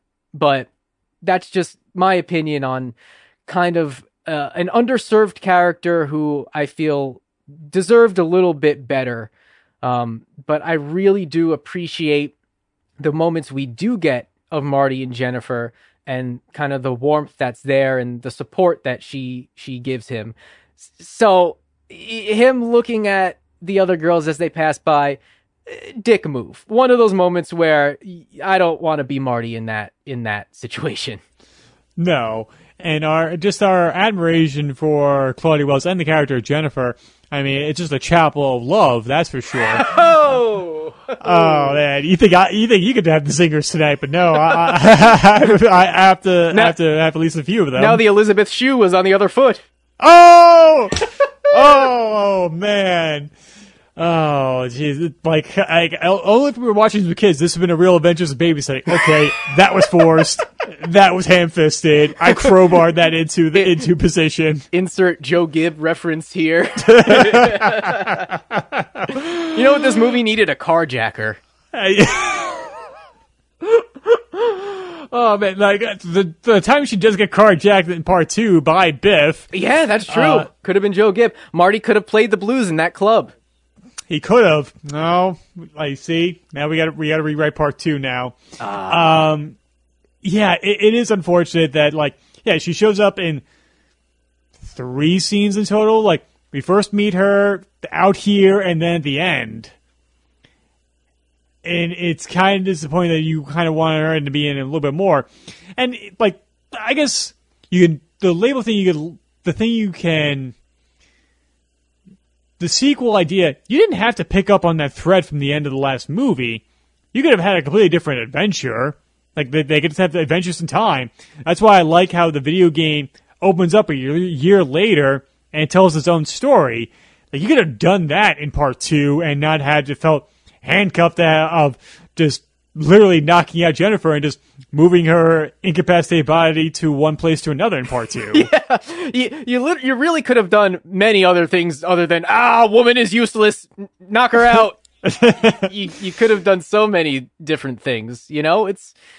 Uh, it, it, I guess that's just not what they were interested in doing at that time. But I'd like to think maybe if this movie were being made today, that that would be a thing where, yeah, we'd make sure that Jennifer has something to do other than just being arm candy. You know, she is, like I said, she is a very supportive and, and very kind of level headed kind of uh, uh, an influence that Marty needs that give him that little extra push and motivation, you know, that he ultimately has to come to realize for himself. But it it does build out Marty's world a little bit in a way because yeah, we don't know a whole lot about him other than his relationship to Doc and his relationship to his family. We don't know who his friends are. He mentions going camping with the guys. Who are the guys? Are they the 30 year olds in the band? Is he going camping with Kevin Bacon's photo double? Is I, I, these are the questions, but she adds another element to Marty's world. So, it, you know, just in that fact, Jennifer is, uh, an integral part of, part of the movie because if not, uh, we wouldn't have, you know, uh, another key element of something that Marty is he desperately wants to get back to the 80s. You would question why does he why is he in such a rush to get back to the 80s other than, you know, advancements in technology and, you know, the fact that he, you know, is kind of freaked out from traveling in time. No, he has a great girlfriend that he wants to get back to. Yeah, I, I mean, like two things. One, we better be careful, like saying like we want more uh, female characters in here. We don't want to sound like we're virtue signaling to some people. Um, oh, come because on. people, I know, I, I, I fully, I fully agree with you like that. They- I know they- some people just, They they they literally have to just knock her out because they don't know what to do with her in the second movie. It's a little bit you could there could have been something more. I'm just glad it's like not like a cartoon hammer they hit knock her over the head with. I'm just glad it's a literally a little bit more technologically sound. It's not like, um, like, hey Jennifer, what's over there? What? Clunk. Okay, now we can move on. Uh, and you're right. No, yeah, it, it would have been a lot. Like I, I kind of want to see what an adventure with Jennifer playing an integral part of like uh, running interference and helping Marty save the, save their future kid. Um, but also, when you say Kevin Bacon's like photo double, I'm just imagining it's just a standee of Kevin Bacon. A cardboard cutout. exactly. hey Kevin, go along and throw a football, and just knocks him over in the middle of the woods. Like, good catch, Kevin. See, that's the kind of offbeat humor that a lesser '80s movie would have had. Uh, yeah, I mean, like if it was Crispin Glover playing Martin McFly, I think that's something he would have suggested. Yeah, why don't we have a just a cardboard cutout of of Kevin Bacon? like, Crispin, you're starting to scare me. Yeah, yeah. Um, Spe- specifically, Footloose Kevin Bacon when he, when he's doing his dance freak out in that warehouse. Like, oh, that total uh, dance double, that's totally not Kevin Bacon. like the one who becomes a suddenly a gymnast in in the, the that little warehouse. That movie is just. Oh. You see, like that's a movie that's of its moment. That it is iconic, but it's definitely of its moment. Yeah, and what a moment it was.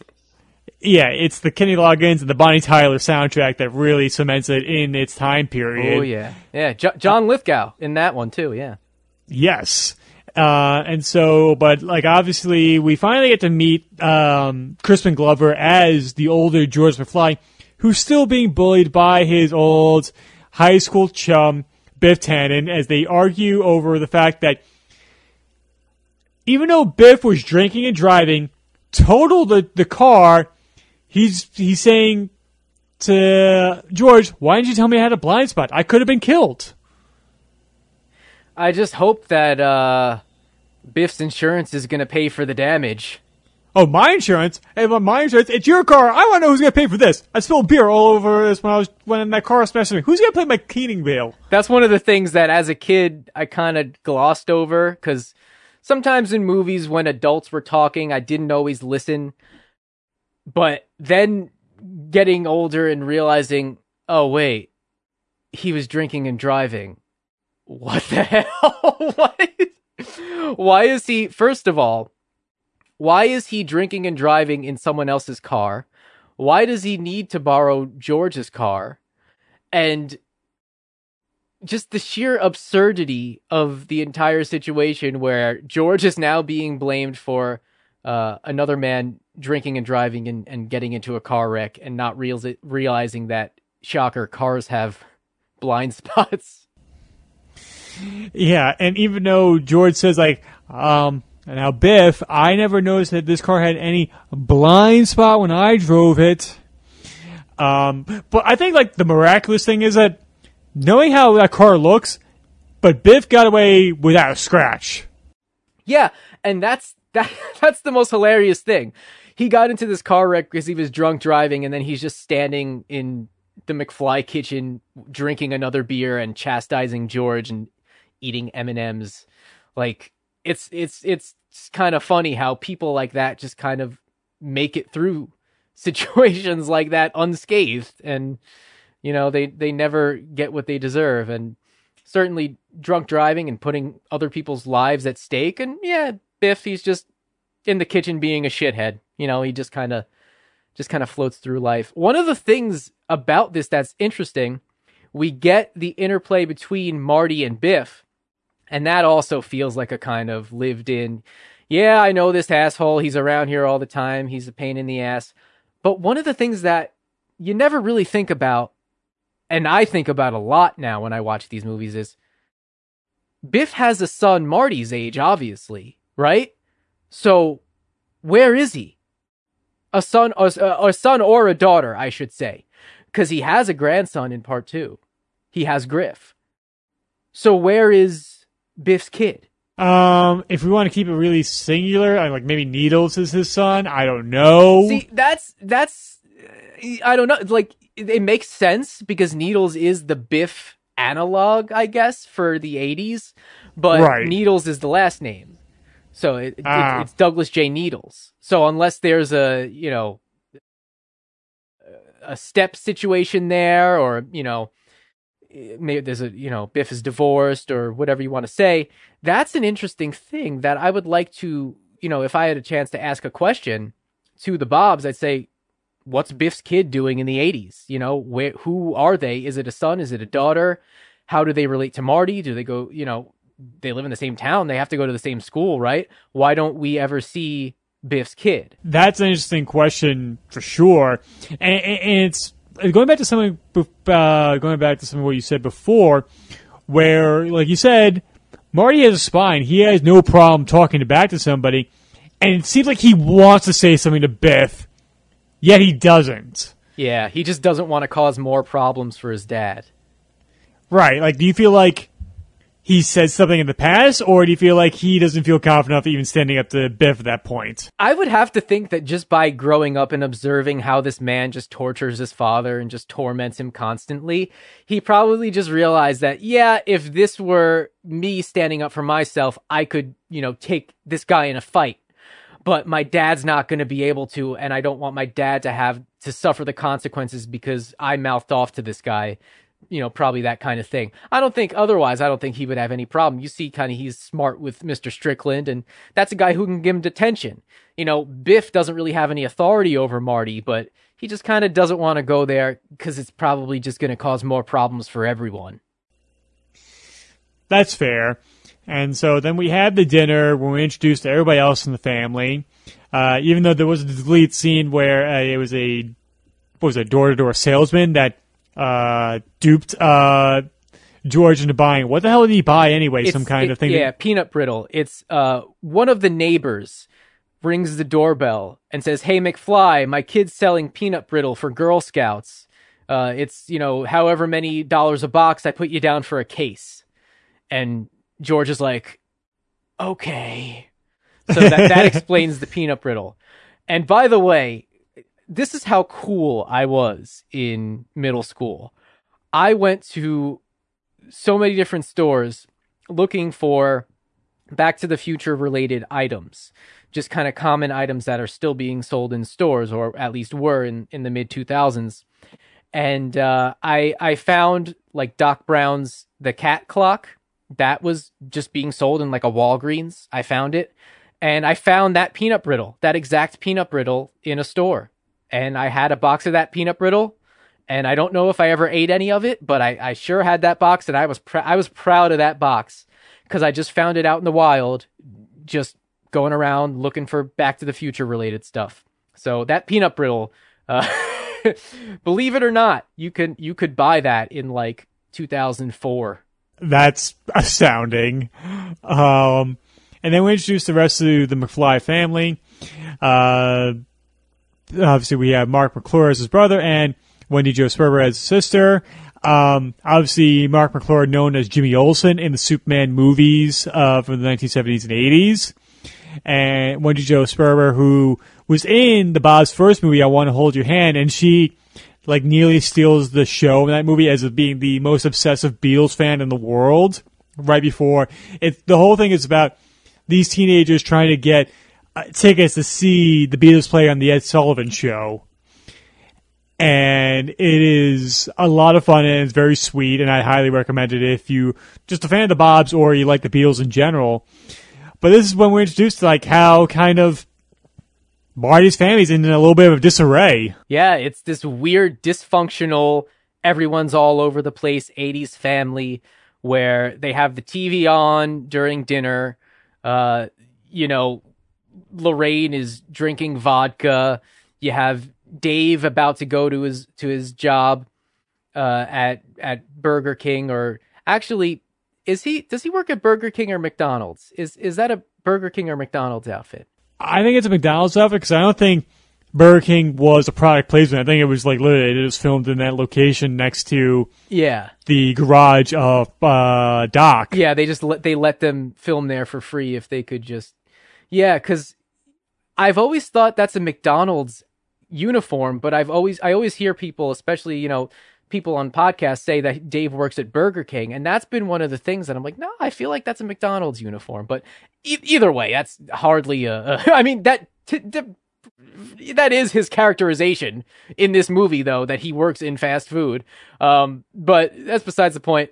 A very kind of quintessentially disconnected 80s family where everyone's doing their own thing and the mother is is you know her her best years are far behind her and she's just married to this sad sack of a man who uh is is just so out there and maybe not even not even kind of on the same plane as as everyone else and just cracking up uh, at the honeymooners episode that he's probably seen a million times. Marty clearly in this scene is an outsider. He doesn't even he barely even says anything. He has such little dialogue because that was just the way the scene had to be because of the shooting schedule. He'd be so tired coming in after family ties that they just gave him some some real easy shoots like this one where he doesn't have a whole lot of dialogue. He's just kind of sitting there observing and that kind of speaks to how marty is kind of this character who is just constantly reacting to things throughout the film and is this kind of observer of different time periods and all these different characters and things just kind of happen to him. He's he's not always an active participant.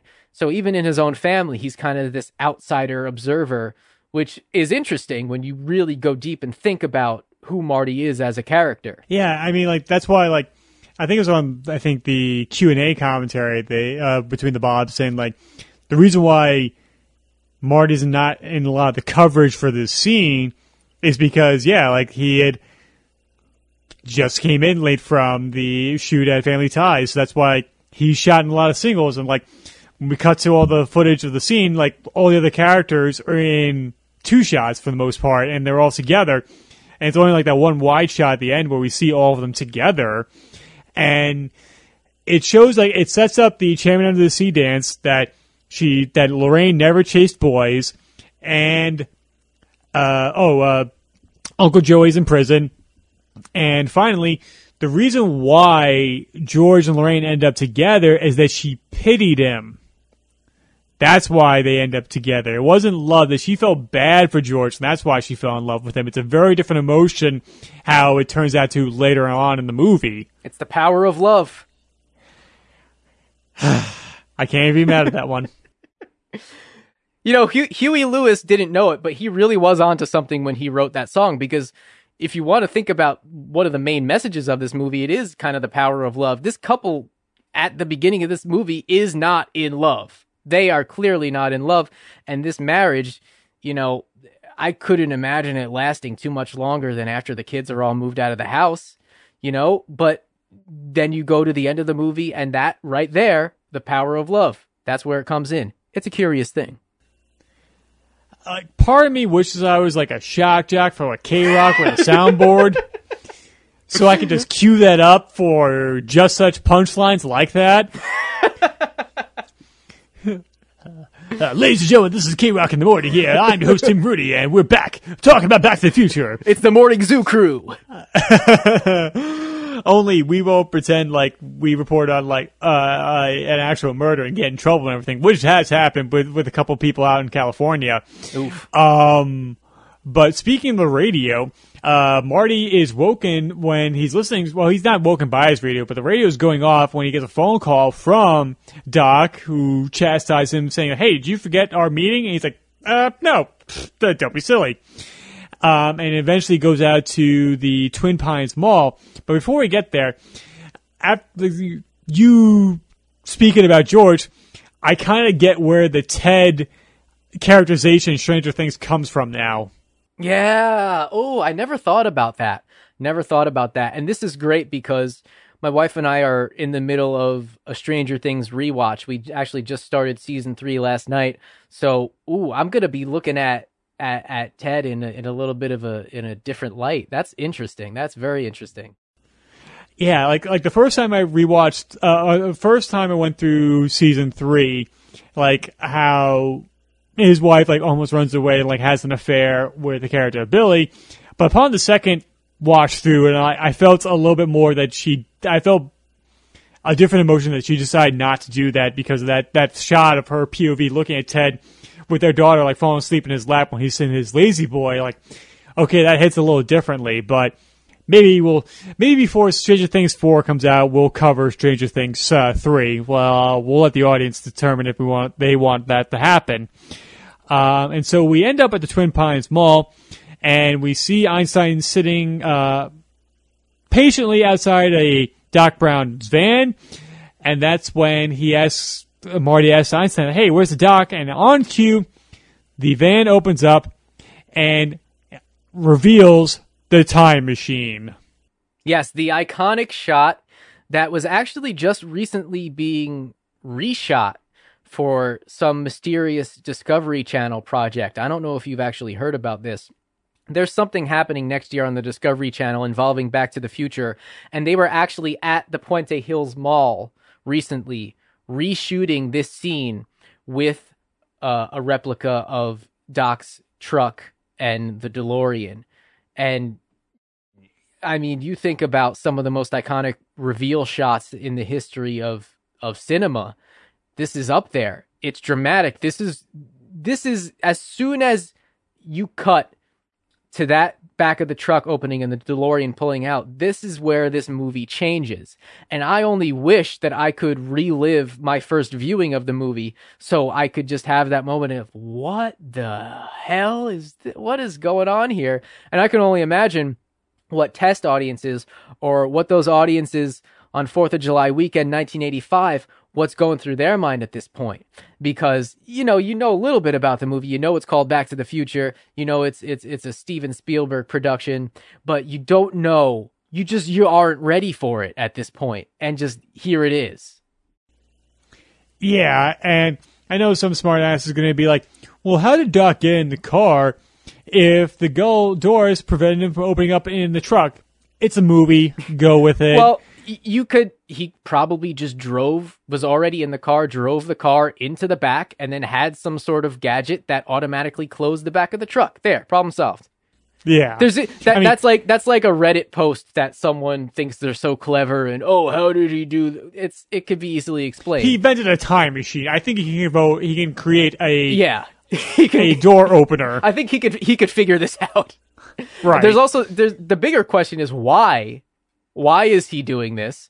And it's because he has a flair for the dramatic. Because of course he does. Because he's Doc Brown. He's Yes. he's walked as as Bob Gale says.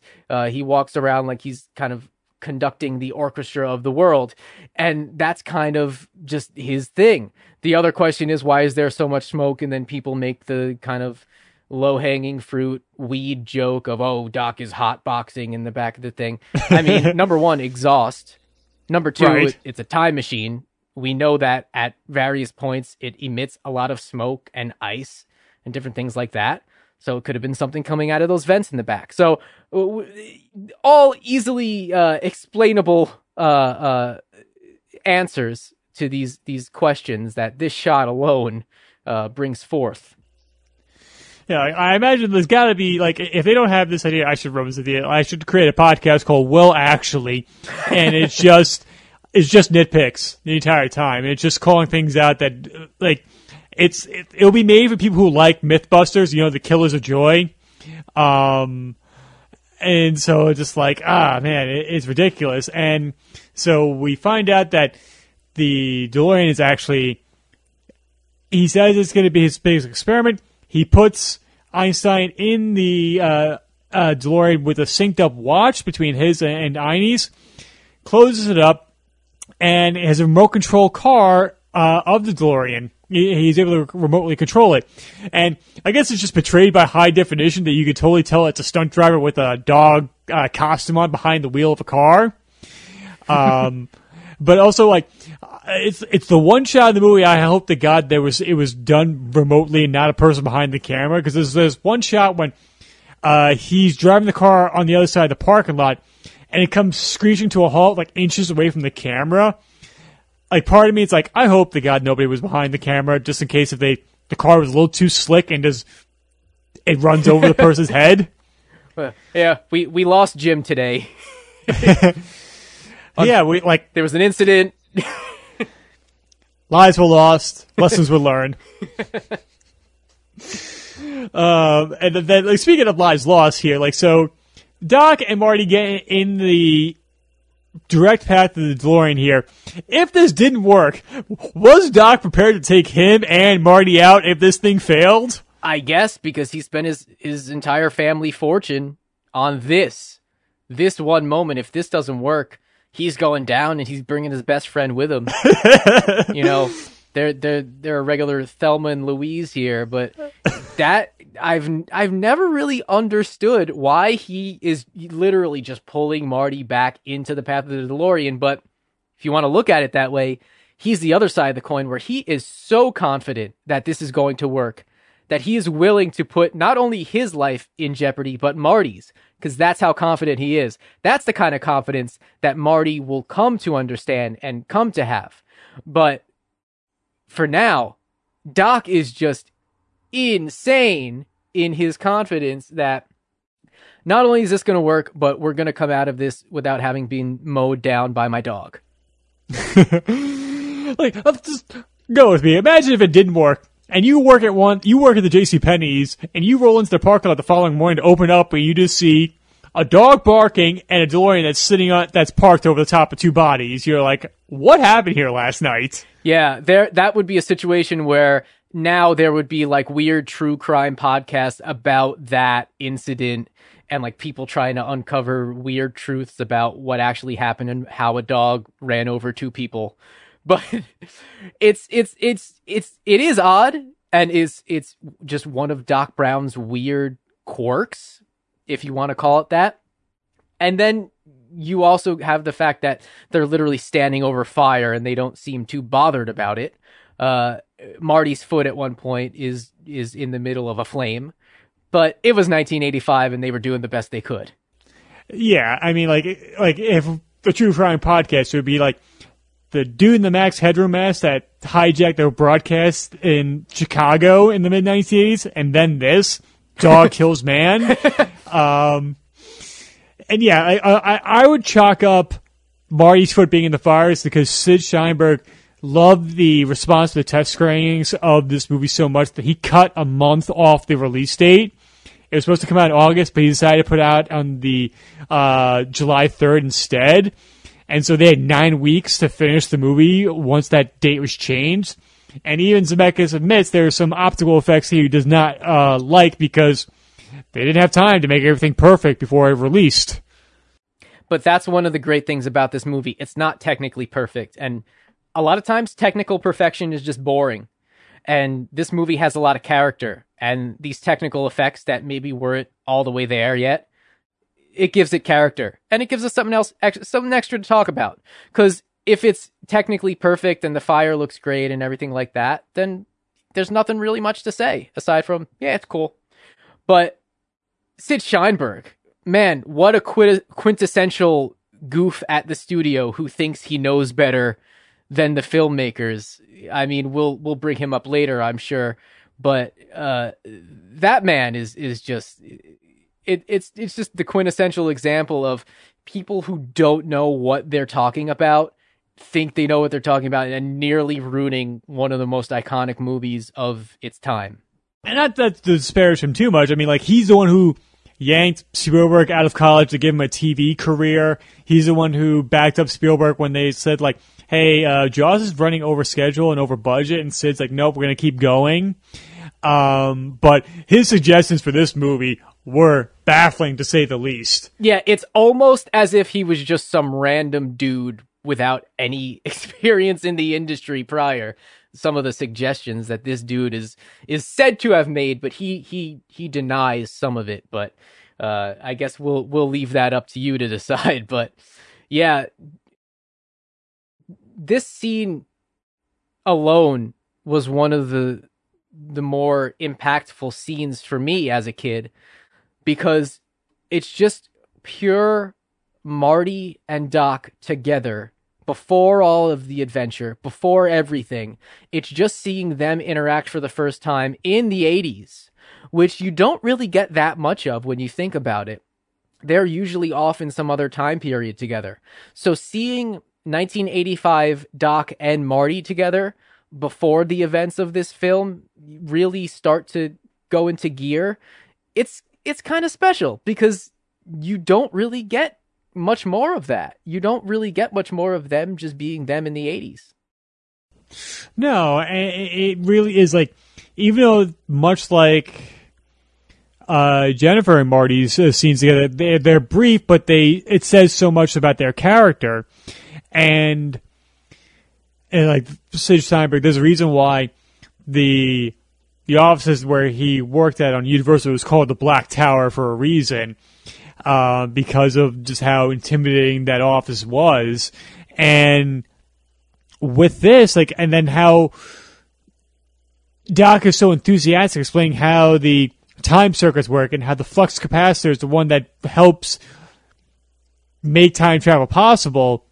And then we have all the exposition, exposition of like the reason how he came up with the idea of the flux capacitor. He was hanging a clock. The porcelain was wet. He slipped. He he he conked his head and he came he came to a revelation of the flux capacitor. He spent 30 years in his entire family's fortune in order to make it possible. And he's just like, kind of like just taking that all in. But then that's when we find out, yeah, this car doesn't really run on gasoline. It runs, like, it runs on plutonium, which is sort of retcon in part three. Yeah, I mean, I guess they never really thought that they would have to explain themselves in that regard. That yeah, the the car itself runs on gasoline, but the time circuits run on plutonium. I guess they just, at this point, they never envisioned anything past this. They never envisioned a, a franchise, a trilogy. So sometimes you just don't think about having to explain yourself down the line. But that is one of the things that, yeah, it doesn't make a whole lot of sense, Doc, saying that, you know, it runs on plutonium and I need something with a little more kick not exactly entirely accurate, but it's great for his little monologue here, and it, it, it's great. It's a great introduction to him and this whole idea of what he has done here with this car. Yeah, and so how he got the plutonium is that he agreed to help some Libyan terrorists to make him a bomb, but he stole the plutonium and gave him a a shoddy bomb casing filled with used pinball machine parts. And he looks so pleased with it. He's so gleeful he, with it. See, that's that's a that's a thing that I could also see Kramer doing that. uh, uh, Marty, don't worry. I gave him a, a, a, a bomb casing with used pinball machine parts. See that so that's one of the, one of the things where I'd also like to see the backstory of that. I'd also like to see just all of that Doc and the Libyans and cuz it's it's a little bit weird. You never think of it because you spend so much time with 1955 Doc 1985 Doc, especially in this scene here, he seems just a little bit more erratic, almost a little bit more dangerous. At the by the end of the movie, you just want to go give Doc a hug because you're just so happy that he's alive and you spent all this time with him in the 50s, you know. But in the beginning, this is almost a different character and that's one of the things I love about this movie is that it makes sense because yeah, time has changed. Doc is a different person. He went through those 30 years a different person because he met Marty in the 50s. So yeah, it has changed him and he's a different Doc and the little bit more cartoony kind of family friendly Doc that we get throughout the rest of the trilogy is a result of him having met Marty a lot earlier in his life. So just an interesting thing to note here just in terms of Doc's character from this scene. Totally. I mean, he's bra- he's he doesn't leave his house without carrying a gun on him. I mean, it's a dark scenario. Like, how does he meet the Libyan terrorists? Like, how does how does one make a, a kind of introduction like that? It just boggles the mind. Um, speaking of, when they put a new uh, plutonium chamber into the car itself, that's when the Libyans show up and seek vengeance against Doc Brown. And of course, no more than two weeks ago, I'm going for a walk one, uh, like Saturday afternoon, listen to a podcast, and a hippie van passes me, and I had to, with all my might, not yell out at the passing driver, like, who do you think the Libyans? yeah, anytime you see one of those Volkswagen vans, I remember uh, being in the car as a kid, and we passed one of those, and my dad goes, "It's the Libyans!" It's it's another iconic vehicle from this trilogy. It, it's that car. It just you instantly think of the Libyans, and you know whether or not the idea of, of Doc having dealt with Libyan terrorists and and all of that, whether or not that's uh, something that would have held up today in terms of if this movie had been made today. Uh, interesting to think about, but it, it, it's unsettling. We're in this kind of fun teen high school movie and then it becomes a sci-fi movie and then all of a sudden a character is being just gunned down in a mall parking lot. It takes a turn. It re- it it really does. It almost kind of hinges on like like a, a like a thriller, like a crime thriller at this point. So it's just another example of so many different the melding of so many different elements and genres into one movie that somehow can appeal to everyone. Yeah, and like it's like you said, it's really jarring that we see Doc get gunned down, um, and now that Marty's a witness, they're going to try and kill him.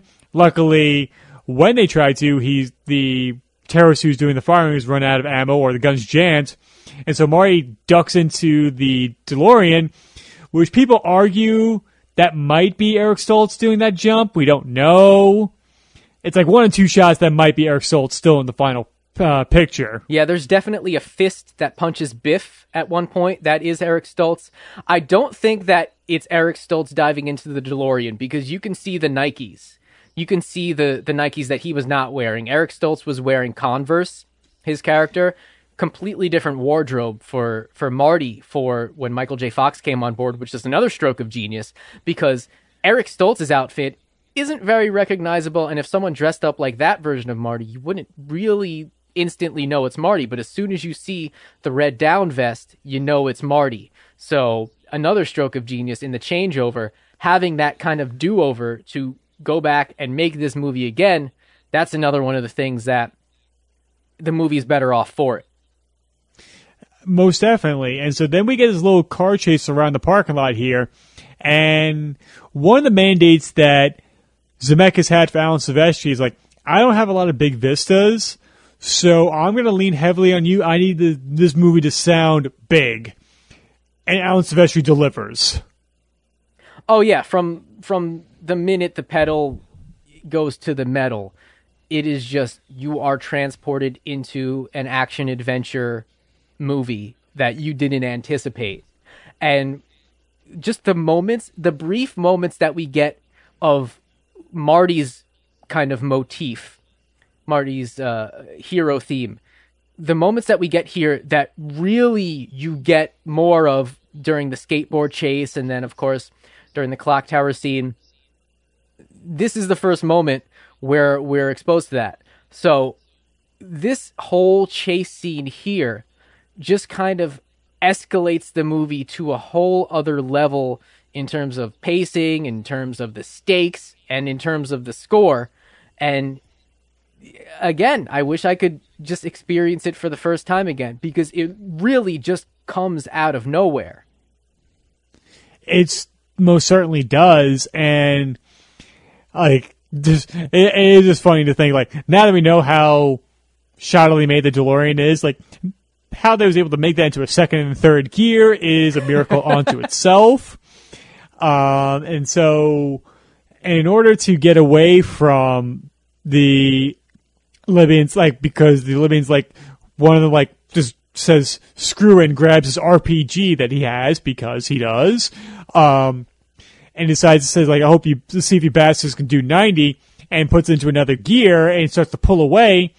And I wonder, do you think Marty's thinking about, um, wait, shit, the time circuits are on, or what in that moment before he actually goes back in time? Well, Marty being Marty, he probably still hasn't processed any of what Doc said yet. So in that moment, I gotta think that Marty is just preoccupied with the fact that he's about to die at the hands of Libyan terrorists with machine guns and bazookas.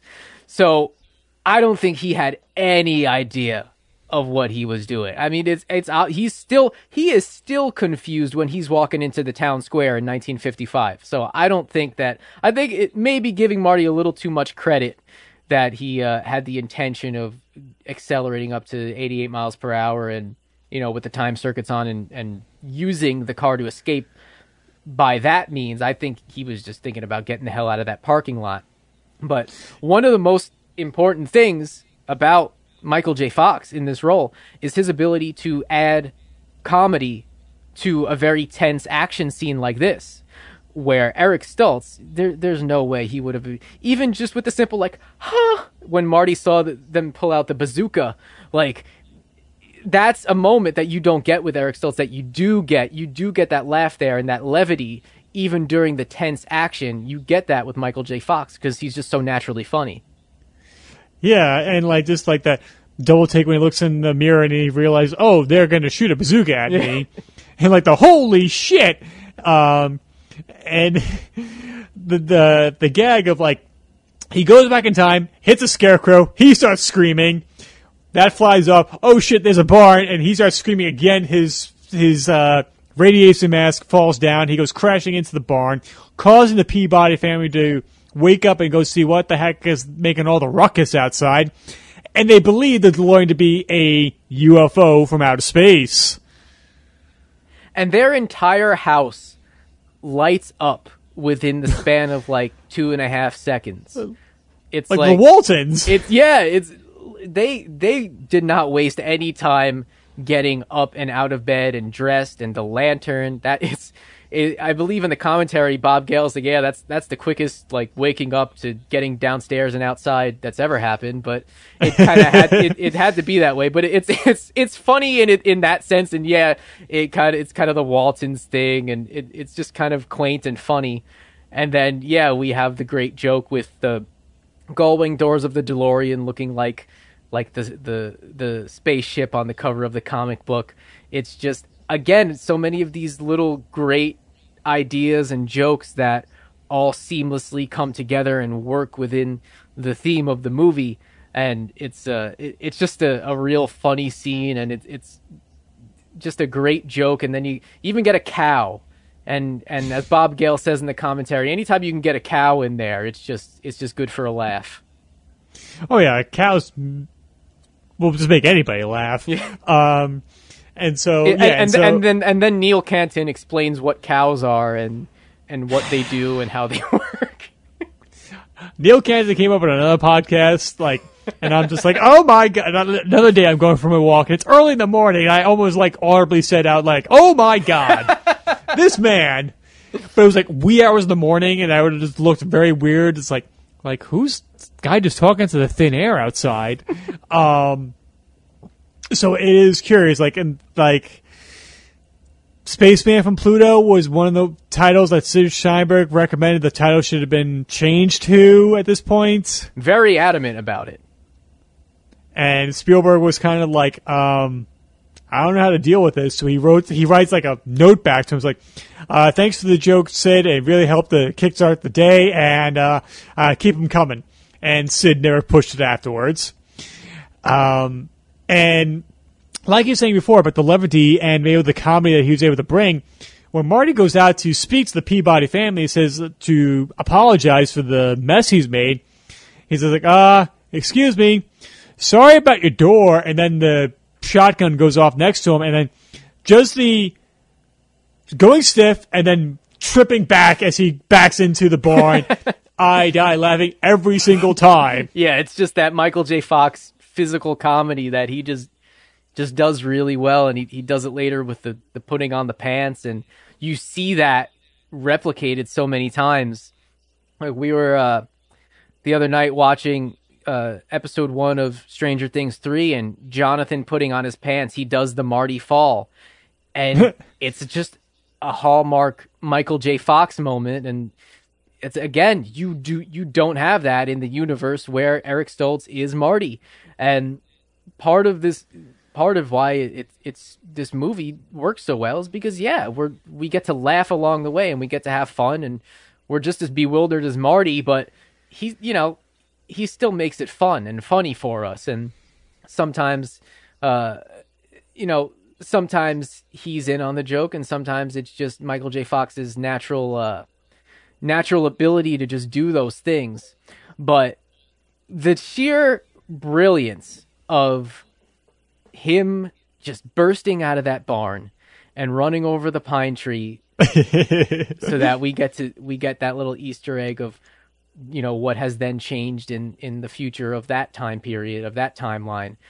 Just a brilliant brilliant scene that i feel like in any other movie a scene like this maybe they would have cut it or they would have cut it out or they would have found a way to, to write around it because it nothing really happens he's just kind of there but it's all worth it for the joke that you get and for then the the thing that pays off later with the Lone Pine Mall. Right, and like I, uh, there's part of me that I can't wait for the day that I have to defend myself against a monster, and so I can bellow out like, "Take that, you mutated son of a bitch!" um, knowing how 2020 is going, I may have, I may say that sooner rather than later. Um, yeah, I know and and so yeah, it just the, the the how the score comes screeching back into the movie, just like how the DeLorean tears ass around this farm. Um, I guess it's like how older people look at everything. Like those kids that look like maybe ten, and they're the parents look like they're in their fifties. They just look like like those kids are not gonna like I don't know how long those parents are gonna last. Like it's just a huge age gap there. Yeah, I uh, really want to know what the Peabody kids are like in the 80s. I really want to know what they're like, how they grew up and adjusted. They're just these weird kids on the outskirts of this California town on this farm with these pine trees and man, a real weird dad who uh, thinks they're gonna breed them. Yeah, and then there's there's a joke um, uh, I forget what this was supposed to be, but there was supposed to be included. I don't know if it was uh, at some point in this in this movie or in or in one of the sequels where there's a joke about old man Peabody having been committed because um, you know, or is that is that on on a, one of the newspapers when we see a newspaper in part two? Is that one of the jokes on the newspaper? I forget, but something about him having been uh, committed because he talks about a UFO landing in his barn and running over his pine tree. So that's just kind of an insight into, I guess, where the Peabody family, uh, the turn that their life suddenly takes because of this mysterious man uh, in this uh, in this spacesuit and this and this spaceship on wheels. Yeah, it is something to ponder for sure. And Marty comes to the outskirts of the development of where his his house will eventually be, and it's just it's just random farmland, and so Marty, the car pretty much dies on him anyway, so he ditches the car outside the um, the development and walks to Hill Valley and takes in 1955 Hill Valley and everything is kind of it is idealized version of the 1950s so everything's uh, spick and span and everything is just i is perfect and it's so alien to him because he's used to what how his life is in 1985 I mean, the clock tower works. Like uh, Ronald Reagan's in the is the in the at the movies and everything. Yeah, Davy Crockett is the the biggest thing on TV at that point and everything just looks really nice. It's just beautiful to look at. This is one of my favorite scenes just because we get to take in the town square, and I just love that town square.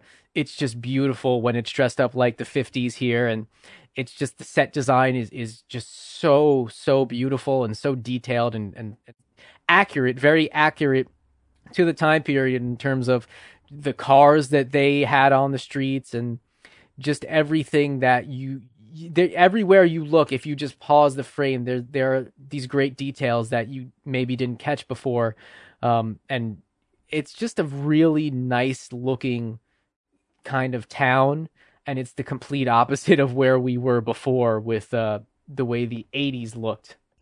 Yeah, it, it is something. I mean, like the one thing I've always like pondered at, like, was spring shoes ever really a thing? Like that one kid was literally hopping down the street with his parents, and I'm like, um, I don't know if that's actually like, like it, it, probably was a thing. I don't know how successful I that never thought about the spring shoes, but I guess that's probably just one of those stupid little things you don't hear about because who would want that? No, because like your, because your calves and your thighs would just hurt because you're just constantly using more muscles than you necessarily do to walk. Yeah, that that would be like a good, uh, good like quad workout there. Re- yeah, like really you... engaging those quads. but also enjoy the moment when Marty goes past a cop and the cop like gives him a double take because he's like, "Who's this beatnik just walking past?" Um, in the town looking strange, and so Marty goes into uh, Lou's diner just to find out where uh, Doc is. Luckily, he's alive and in the phone book. Uh, finds out where he lives, but before he can really relax everything, he runs into young Biff and the young version of his father, and it's the same thing that's been happening for 30 years, just in the past now that he's being bullied by Biff. And of course, Biff has power right now. He's backed by the Phantom himself, uh, Billy Zane his matches. yeah, great posse for Biff. Great crew. It's just, he comes in like a bat out of hell and he has his little shithead friends with him and you suddenly everything clicks and you realize oh shit this is yeah this is where the movie in those first screenings and in those those first viewings in 1985 this is where the movie finally started to click for people and this is where the bobs really felt so happy that it was working because yeah the the on-screen chemistry between michael and crispin and then you just have all these great side, side characters, Lou Carruthers and Goldie Wilson, and just building out the universe, building out the universe, the world of the 50s. And it, it's, it's just an iconic scene. I mean, I don't even know, I don't even know what else to say. You have the jokes about Tab and, and Pepsi Free. And, uh, by the way, Tab, I, I have had Tab. Uh, it, when I was uh, in like middle school, high school, you were still able to buy Tab. I don't know if you can buy Tab. It's just now. been recently discontinued. Okay, well that's I mean long overdue. Tab is not very good, But but I used to drink it simply because Marty McFly mentioned it. So that was the kind of power that this movie had over me back in the day. Tab? I can't get you a tab unless you order something. Just great jokes that maybe now people don't really know what Pepsi free is. You know, if some kid is just watching this for the first time today, then they maybe not won't get the joke completely because Pepsi free obviously does not exist. But that's also part of what makes this so authentic to the 80s is that yeah, Pepsi free was a thing in the 80s. So it's it's a little Easter egg artifact of the 80s that doesn't ring true today, but makes it all the more authentic for having been uh, a, a quintessential 80s film. Right. I mean, like, if we want to make a joke like that, that's like if we want to make a Pepsi One joke. Yeah, I oh yeah, there are so many. Di- Pepsi gives you a lot of options because you in like the early 2000s you could do Pepsi Blue. Uh, in the 90s, my in the 90s you could have done Crystal Pepsi. So Pepsi really does. I feel like they're aware of it and they're in on the joke. So if you're making a period film and you really want to like throw in a cool little Easter egg, chances are there is a, a weird offshoot of Pepsi that you can include and get a nice little laugh out of it for everyone who remembers. Yeah, I mean, at least Coca Cola's only had New Coke, and they've never done that again. Unlike Pepsi, who's continued to try to find success in other things, but Coca Cola's never needed to change anything. This is just an ongoing battle between myself and Brent Clark because he's a Pepsi person, and when whenever I do drink soda, which is not that often, I do drink Coke, and I'm just showing my dominance now. Anyway, um, See, I, I just I need to hear the debate though. I need. oh god, like it, like it was whatever we get on before we talk about Marvel or something like that, because we are in the future we're recording our review of Infinity War very soon. Nice. Um, and so like the first 25 minutes before we actually start recording is just us uh making fun of each other that way. Ca- cans Uh, cans without borders. What? Cans without borders. exactly. Um, it's remarkable. And so uh, there's a moment here that I always really enjoyed when George is trying to explain himself and like Biff is just nodding his head like, yeah, yeah, yeah. And he just looks back at Marty. He gives him this look like, could you believe this? Th- This shit he's trying to pull right now? And that's when he says, hello, anybody home? Uh, it's a nice little detail. I mean, Goldie Wilson just like, like, I can't say the word mayor without thinking, just, mayor. That's a good idea. I'll run for mayor. Talk about a guy who gets a couple lines and just puts his stamp on those lines and being able to be that memorable just based off of such a small part. It's incredible. That's just Don Fullilove. He's a gem. Uh, interesting note. I don't know if you know this. Don Fullilove, of course I know this. Uh, Don Fullilove, when he was a kid, played Michael Jackson in the Jackson 5 cartoon. Huh. He was the voice of young Michael Jackson in the Jackson 5 cartoon. Did not know that. Yeah. I don't know if you knew that there was a Jackson 5 cartoon, but there indeed was. And Don Fullilove played the voice of Michael Jackson. So that's one of those cool uh, uh, Michael Jackson um, uh, references or, or connections with Back to the Future. Of course, we have, you know, in, in part two, and then Marty does the moonwalk, and, you know, we have Beat It, and then all the posters, and, you know, the girls' room that you once said, oh, that's that's your room. Uh, when I had all the posters up. Uh, yes. but uh, yeah, so little interesting tidbit. Um, so George leaves uh, on his bicycle. Marty gives chase, um, trying to find where his father is in the neighborhood. Looks, and I think it's the same neighborhood of South Pasadena where uh, frequent crow host uh, Mike Wilson and I pray in the direction of because of Halloween, and we find out that George is a peeping tom. Yeah. yeah, and uh, I always now think of this, uh, think of Chris from Hey Do You Remember saying, not understanding what he's a peeping Tom meant, and then just saying that about some random dude to his dad, and then his dad being very confused. I always think of that now uh, whenever I watch this scene. This neighborhood was also the neighborhood from Teen Wolf So Michael J. Fox shooting Teen Wolf, seeing this Steven Spielberg production Back to the Future and, and just being like, oh, I want to be a part of a movie like that. Little did he know, not too long after, he would be a part of a movie like that. So that's just real interesting. This neighborhood, it pops up in, in a lot of different movies and it's always uh, it's always cool to say, oh yeah, that's that's Lorraine's house, that's George's house. Very distinct looking, uh, very distinct looking house, and that's a very distinctive tree that he is indeed peeping on.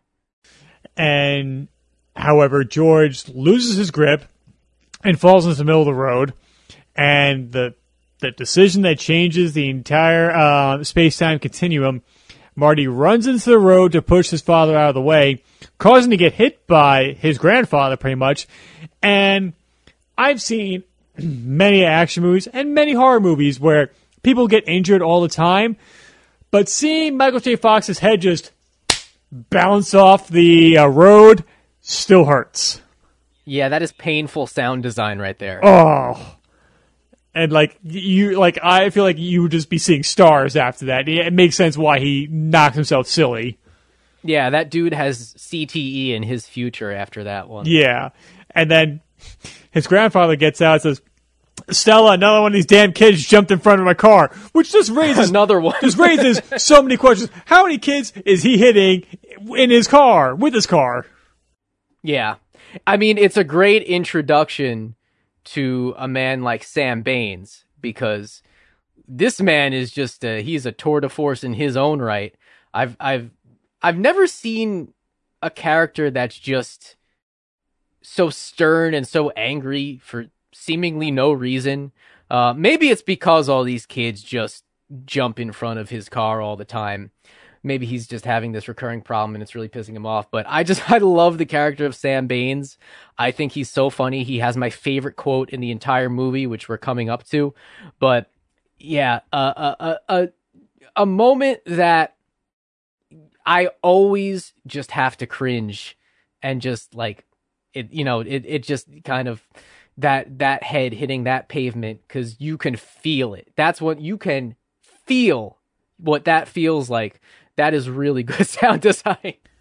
Yeah, it is really really uncomfortable. And the actor George uh, DiCenzo, who plays Sam Baines, obviously he had actually worked with Steven Spielberg before this. He actually had a a small role, almost like a cameo in Close Encounters of the Third Kind, and is it's very different from his Sam Baines character because he's very soft spoken and very polite, and so it's just just a radical departure what we see here as Sam Baines, and that's when we're introduced to Lea Thompson playing the 17 year old version of herself who was already smitten with Calvin Klein, aka Marty McFly.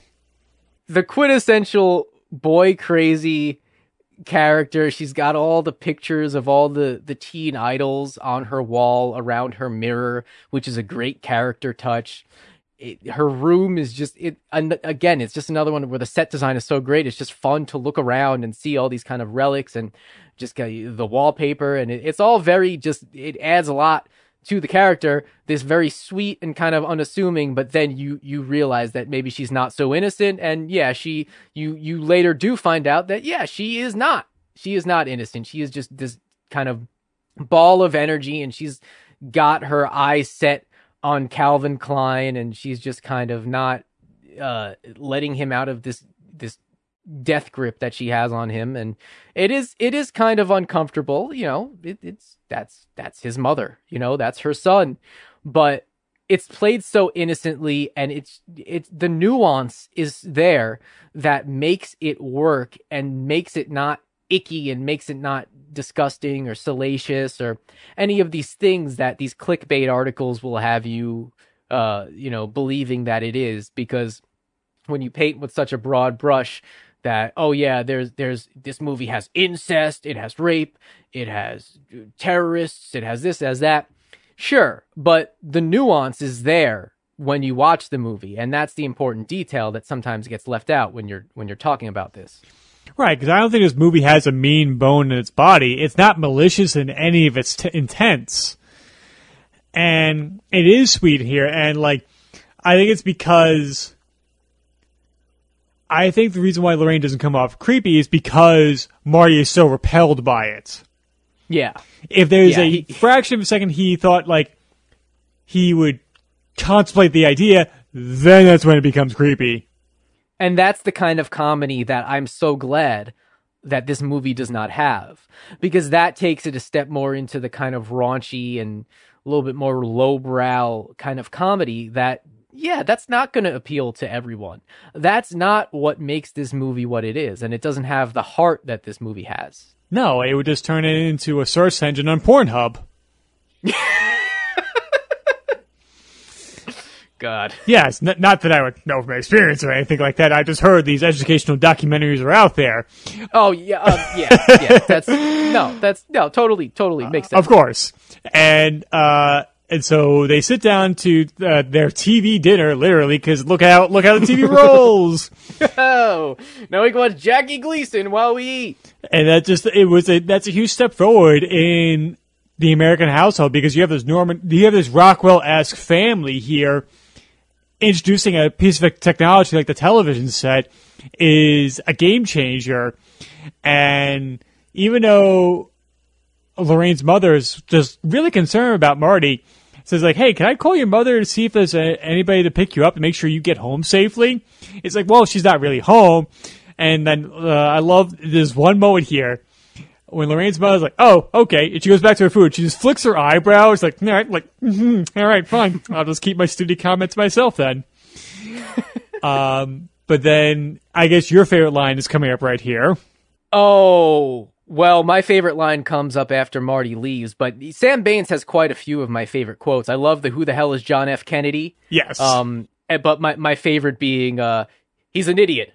Comes from upbringing. His parents are probably idiots too." I just, it's just, it's just, it's just so perfect. It just works on so many levels. It, it Sam Baines, first of all, just just this guy he's sick and tired of these kids jumping in front of his car, but nothing makes the man happier than being able to watch Jackie Gleason. But as soon as, you know, he has to deal with anything else, he's just, oh, he's an idiot. He's this, he's that, you know, he's yelling at Lorraine. He's of just a very stern man and just some of the, facial expressions on this guy's face. Such a well acted, uh, uh, role here with such great, great, uh, one liners and, a very limited role, but he, another character who just gets the most out of limited dialogue and just kind of takes every every second of his screen time he is doing something he's contorting his face the way he's eating the roll the way he's rolling his eyes or shaking his head i just think that this guy did a hell of a job portraying a, a character that could have been easily forgettable um because there are some forgettable characters sitting around that table.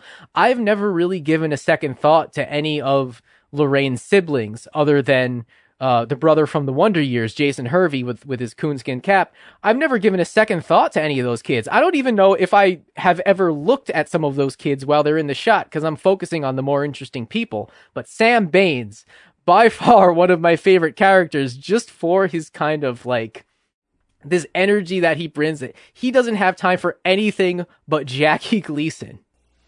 I mean, it's kind of hard to make time for anything else but Jackie Gleason if it's on.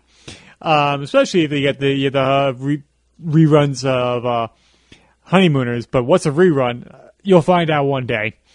um, so Marty takes the uh, directions and manages to f- make his way to Doc's house that's not burnt down at this time, and finally meets Doc Brown for the first time. However, he has to convince him that he's not a kid playing a prank on him, that he's actually from the future, and he came here in his time machine. Just the way Doc answers the door, if you could have uh, a, a fitting follow up to the way that Doc enters the movie in the 80s, this is it with the with his mind reading experiment on his head and just his energy in this scene.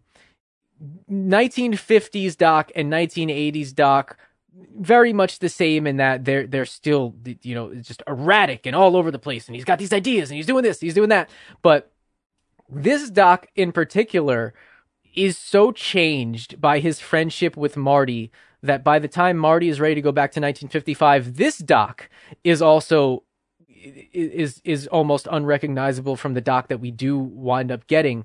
That's one of my favorite things is that Christopher Lloyd has only portrayed Doc. He doesn't portray other versions of himself quite in the way that Tom Wilson or Lea Thompson had to. He's only ever portrayed Doc Brown, but he's portrayed this one character in so many different ways just because of how this character changes by his interactions with Marty. Right, and it seems like like obviously he had some success with some inventions, but it feels like the time machine was the first thing that really worked. Yeah, yeah. He's he's he says he's he's finally invented something that works when Marty goes and, and brings him to the DeLorean. And that moment of I guess knowing that he will eventually succeed is the thing that changes Doc going forward. It takes a little bit of the drama and the desperation out of him. And it's it's it's really interesting that that moment right there. It's like, oh yeah, if Marty suddenly got a glimpse of you know a, a platinum record that he made in the future, I think it would take a lot of the desperation out of and a lot of the angst and a, a lot of the the self rejection out of Marty. So Doc being able to have that moment, I think, is is probably one of the most important things that happens to him because then he realizes, okay, I know that I'm going to succeed at this. Now I just need to focus on actually doing it. Right. I think that's why he's far calmer when we see him again when we return back to 1985. Um, and so, and of course, the famous famous line here when Doc quizzes Marty, asking who's the president of the United States in 1985, and since it's just plain as the nose in your face. He's like Ronald Reagan, which Doc scoffs at, like an act of becoming a president, and he he retorts, "He's like, who's the vice president? Jerry Lewis." Uh, which I just imagine like how funny if Jerry Lewis was the vice president, like how like behind like the Iron Man Contra. Anyway, um, but eventually Marty convinces uh, that he's on the level and shows him to the time machine. Like you said, he finally he's like, "I it works. I finally invented something that works." So they get the DeLorean back to Doc's house. We review the footage of the experiment that happened, where we find out the the reason it's able to work, the how what powers the time machine itself is 1.21 uh, gigawatts, even though it's actually pronounced gigawatts of electricity a great mistake that makes this movie again makes this movie more quotable. Because 1.21 gigawatts is a lot funnier to say than gigawatts. And it was an honest mistake on their part. They didn't know that they were pronouncing it wrong that it was gigawatts. But it's another one of these signature things from the movie. So if you say gigawatt that is now a term that exists in the back to the future universe like flux capacitor it's one of it's part of the vocabulary of this universe and it's completely unique to the movie. So a happy little accident there. Yeah, there was just a, a mispronunciation by a scientist they spoke to. Um, however, Doc is just startled by the idea of like, how could you build something that runs on such a, a credible power? Uh, so Marty has to to convince him like, hey, I need to go back in time. I have a life. I have a girl and Doc is resolute. Like, I don't know how I can get you back. The only thing that is strong enough to power that is a bolt of lightning, and we'll never know when something like that's going to ever strike. And this is another situation where the fact that they had to come up with a little bit more creative solutions for their problems when doing the reshoots with Michael J. Fox because of budgetary concerns. They couldn't afford to do the whole nuclear test site sequence. And the movie is so much better for that. Imagine if we didn't have the the clock tower scene. Imagine if the clock tower didn't play into the entire uh, uh, central crux of the movie, into the climax where Marty gets sent back. Imagine if we didn't have that. Imagine if this bolt of lightning, imagine if this bolt of lightning on this specific date was not important to this movie. it makes it a lesser film. So this is another situation where I am so glad that they had the ability to go back and do that. And another situation where their limitations in terms of budget force them to be more creative, which is so important because if they had all the budget in the world to go do that nuclear test site sequence, we'd be looking at a very different movie that did not play into the importance of the town square and the clock tower as its own character, and it would have been a lesser movie for it. Yeah, I, uh, part of me is very curious to see what that would be like. Seeing the DeLorean race onto a nuclear test site and drive into a nuclear explosion. But I don't think it would have had the, romanticism of the clock tower.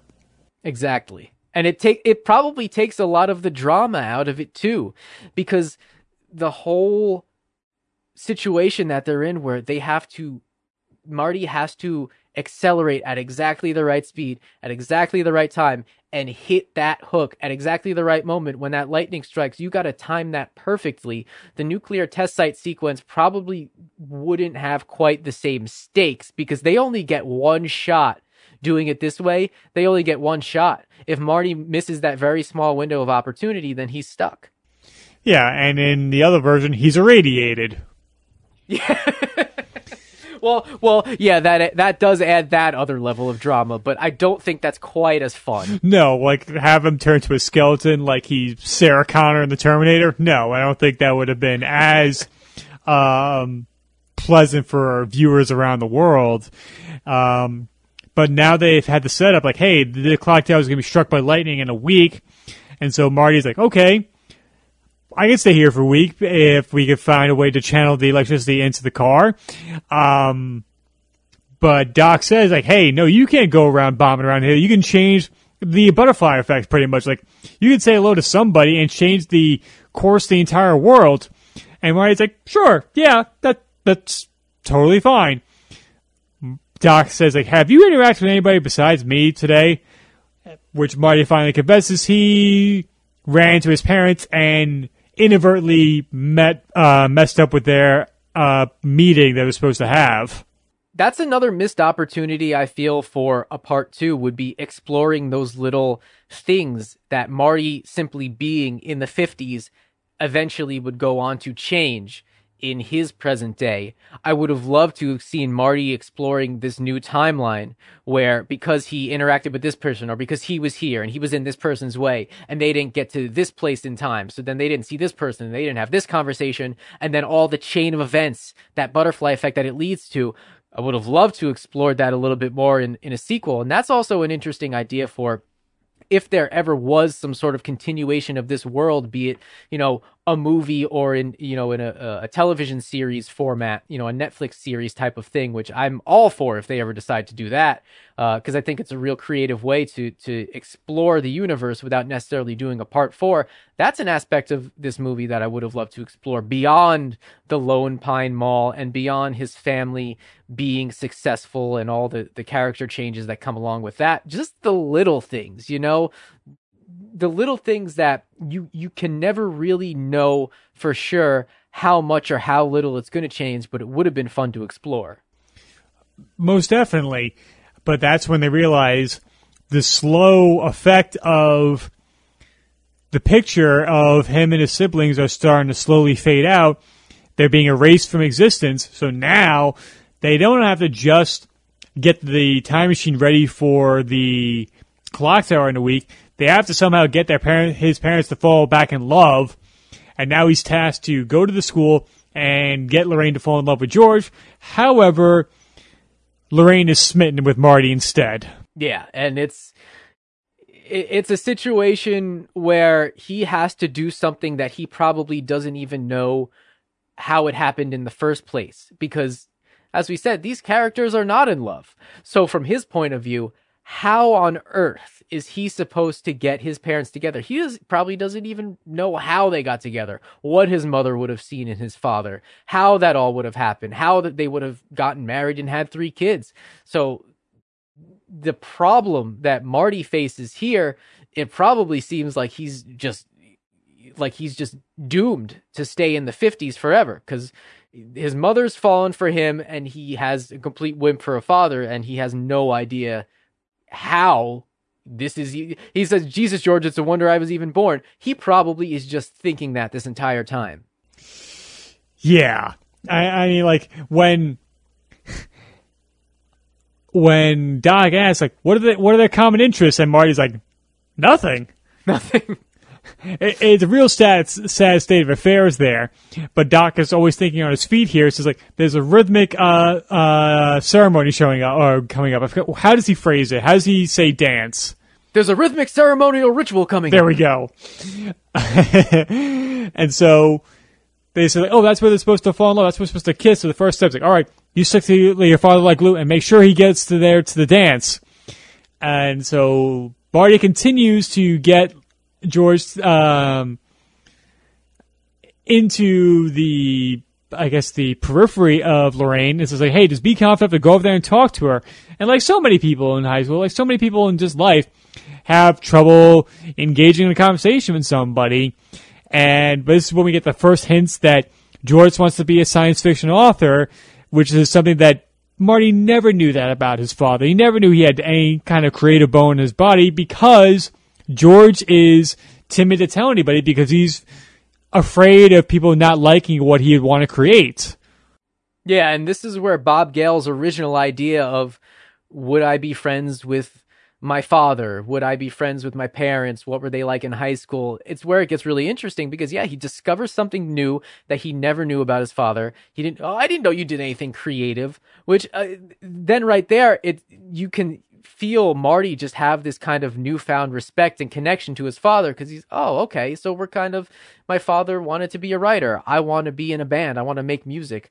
You know, these creative outlets, understanding his father a little more, which when people say Marty doesn't have an arc, there there's a whole list of things that you can you can point to you know his relationship with doc his relationship with his parents his his belief in himself at the end and you know where to the point where he is you know he he's going to mail out his cassette to the record company. And I feel like right here in this moment where he's talking to George is, is where he kind of starts to plant the seed in his own mind of, hmm, maybe I should start to believe in myself or else I'll wind up like my dad did. And it's, it's, it's a little, it, you know, it's a little sad that, uh, that it has to be that way in the original timeline. But of, of course, you know, the changes that take place but then there's the whole social aspect and the fact that his father's a complete outcast. He's the loser. He's sitting by himself at lunch. He's disheveled. He's got all these notebooks all over. And again, you have Biff, you know, causing problems and Marty not being afraid to just go right up to him and grab him by the shirt. That's one of the things I love about the Marty character because he's got that kind of tenacity where he's he'll just go right up to Biff and and you know he's ready to duke it out with him, even though he knows he's going to get his ass kicked. And that whereas George, he runs. He he's nowhere to be seen. Yeah, and uh, I love how Marty goes up to confront Biff, and then immediately recognizes the fact, like, huh, I did not think this through because Biff is a very big man. Um, but he's still willing to throw down if necessary. Luckily, he's saved by uh, Strickland uh, so why don't you make like a Lee, uh, uh, tree, oh god, uh, fuck, now I, I, I, I, I, mean, I screwed it up. I screwed up his screw up of the saying. make, make like a Lee and Carlson. Oh, but um, sheesh. Uh, oh man, it, it, it, it's just make like a tree and just get out of here. And so George leaves, and so Marty chases him down again. Um, he's like, I can't go to the dance because I'll be missing science fiction theater, and not you or anyone else in this planet will ever get you to change my mind. So Marty gets the bright idea to dress up in his radiation radiation shoot suit, blah, blah, blah, and decides to play a unreleased um, track by Eddie Van Halen uh, to wake up George. First of all, I just have to say that I totally relate uh, to George's dilemma of not wanting to uh, do something social because he'll miss his favorite show. Uh, very relatable. I, am one of those people who, if if I'm asked to do something and, and there's some sort of entertainment happening at the same time that I don't want to miss, uh, uh, uh, I'll, I'll be like, hmm, do I really need to see this person? Do I really need to You know, is, it, do do I need to go to my dad's birthday party? Do I really? You know, but but um, yeah, the brilliant way that Marty comes up uh, with the idea to use the fact that he has this futuristic looking radiation suit, use the fact that he has music from the future that would sound incomprehensible to uh, a kid of the 50s.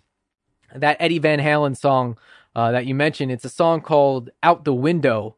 It was actually is interesting. Originally from the movie The Wild Life, which is a movie that Crispin and Lea Thompson uh, were, or sorry, uh, Eric Stoltz and Lea Thompson were in together before Back to the Future.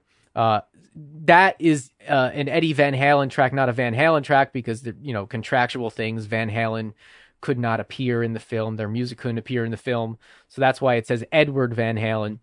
But I, as as someone who used to walk around with a Walkman all the time as a kid, with with those little the little crappy uh, earphones that that Marty's had with his Walkman, uh, I always loved to just kind of yeah hit that play button with that kind of with that kind of way that he does here as Darth Vader.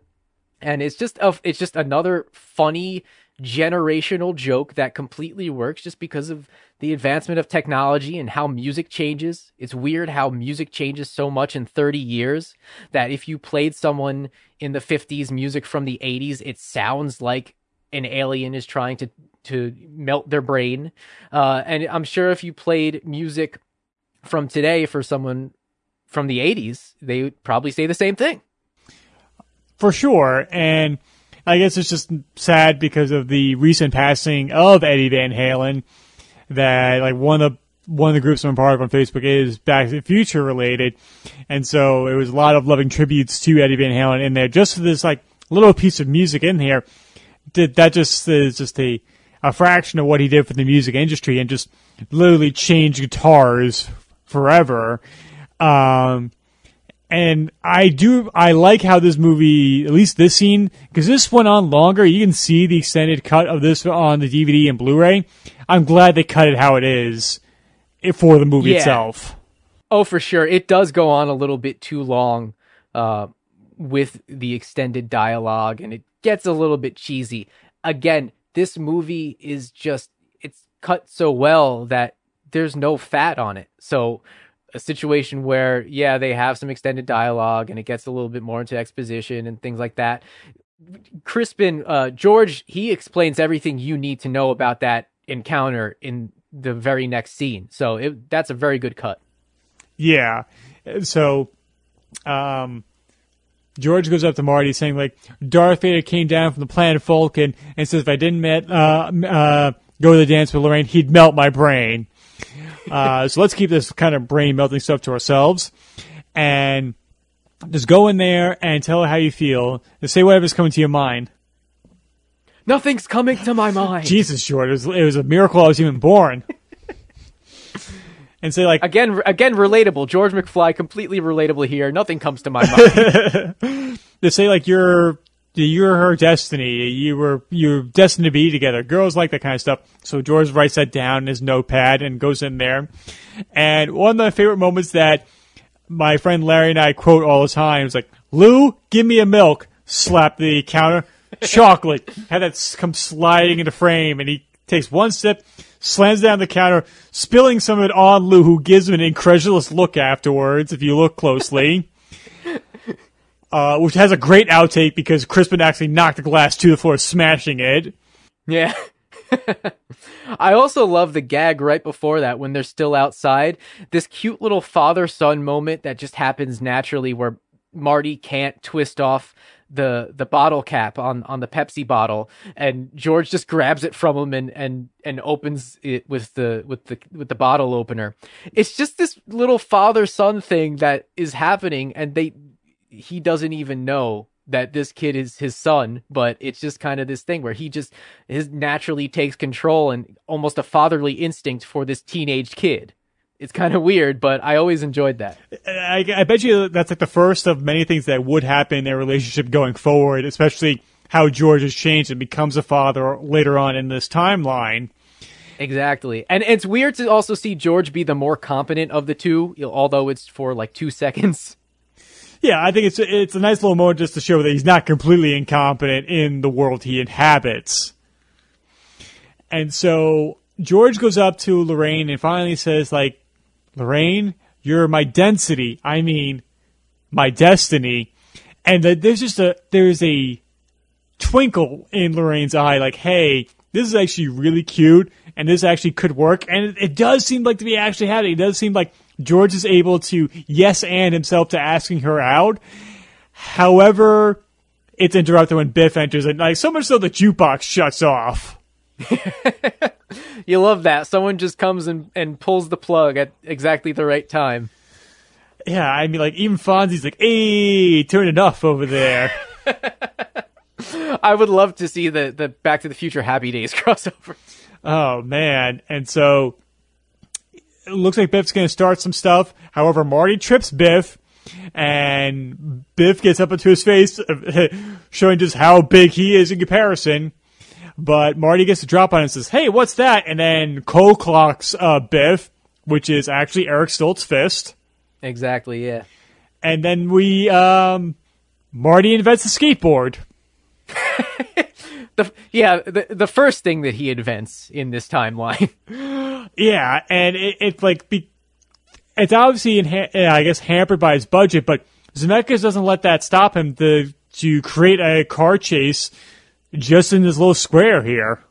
It's very impressive because as it's happening, you're not thinking about the fact that yeah they're just going around this little town square, but it is very it feels so expansive and it feels so big and again attributed to the score, making that small moment in this small town feel so much bigger.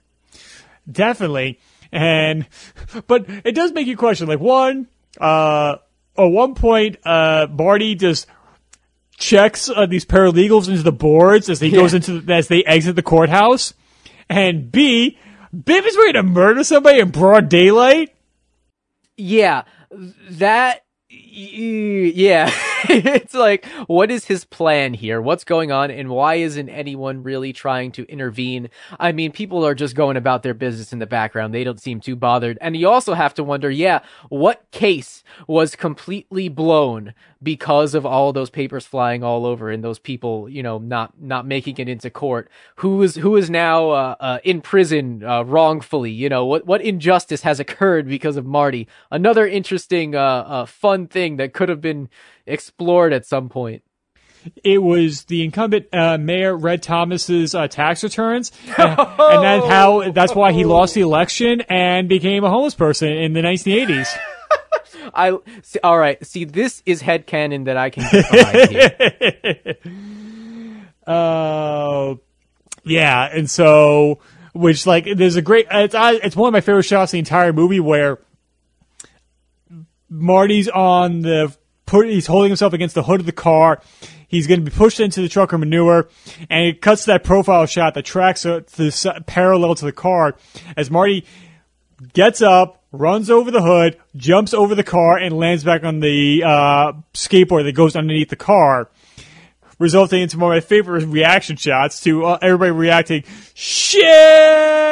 as they come crashing into the manure truck it's just the perfect hero moment because you get the dun, dun, dun, you get Marty's theme, this perfect hero moment.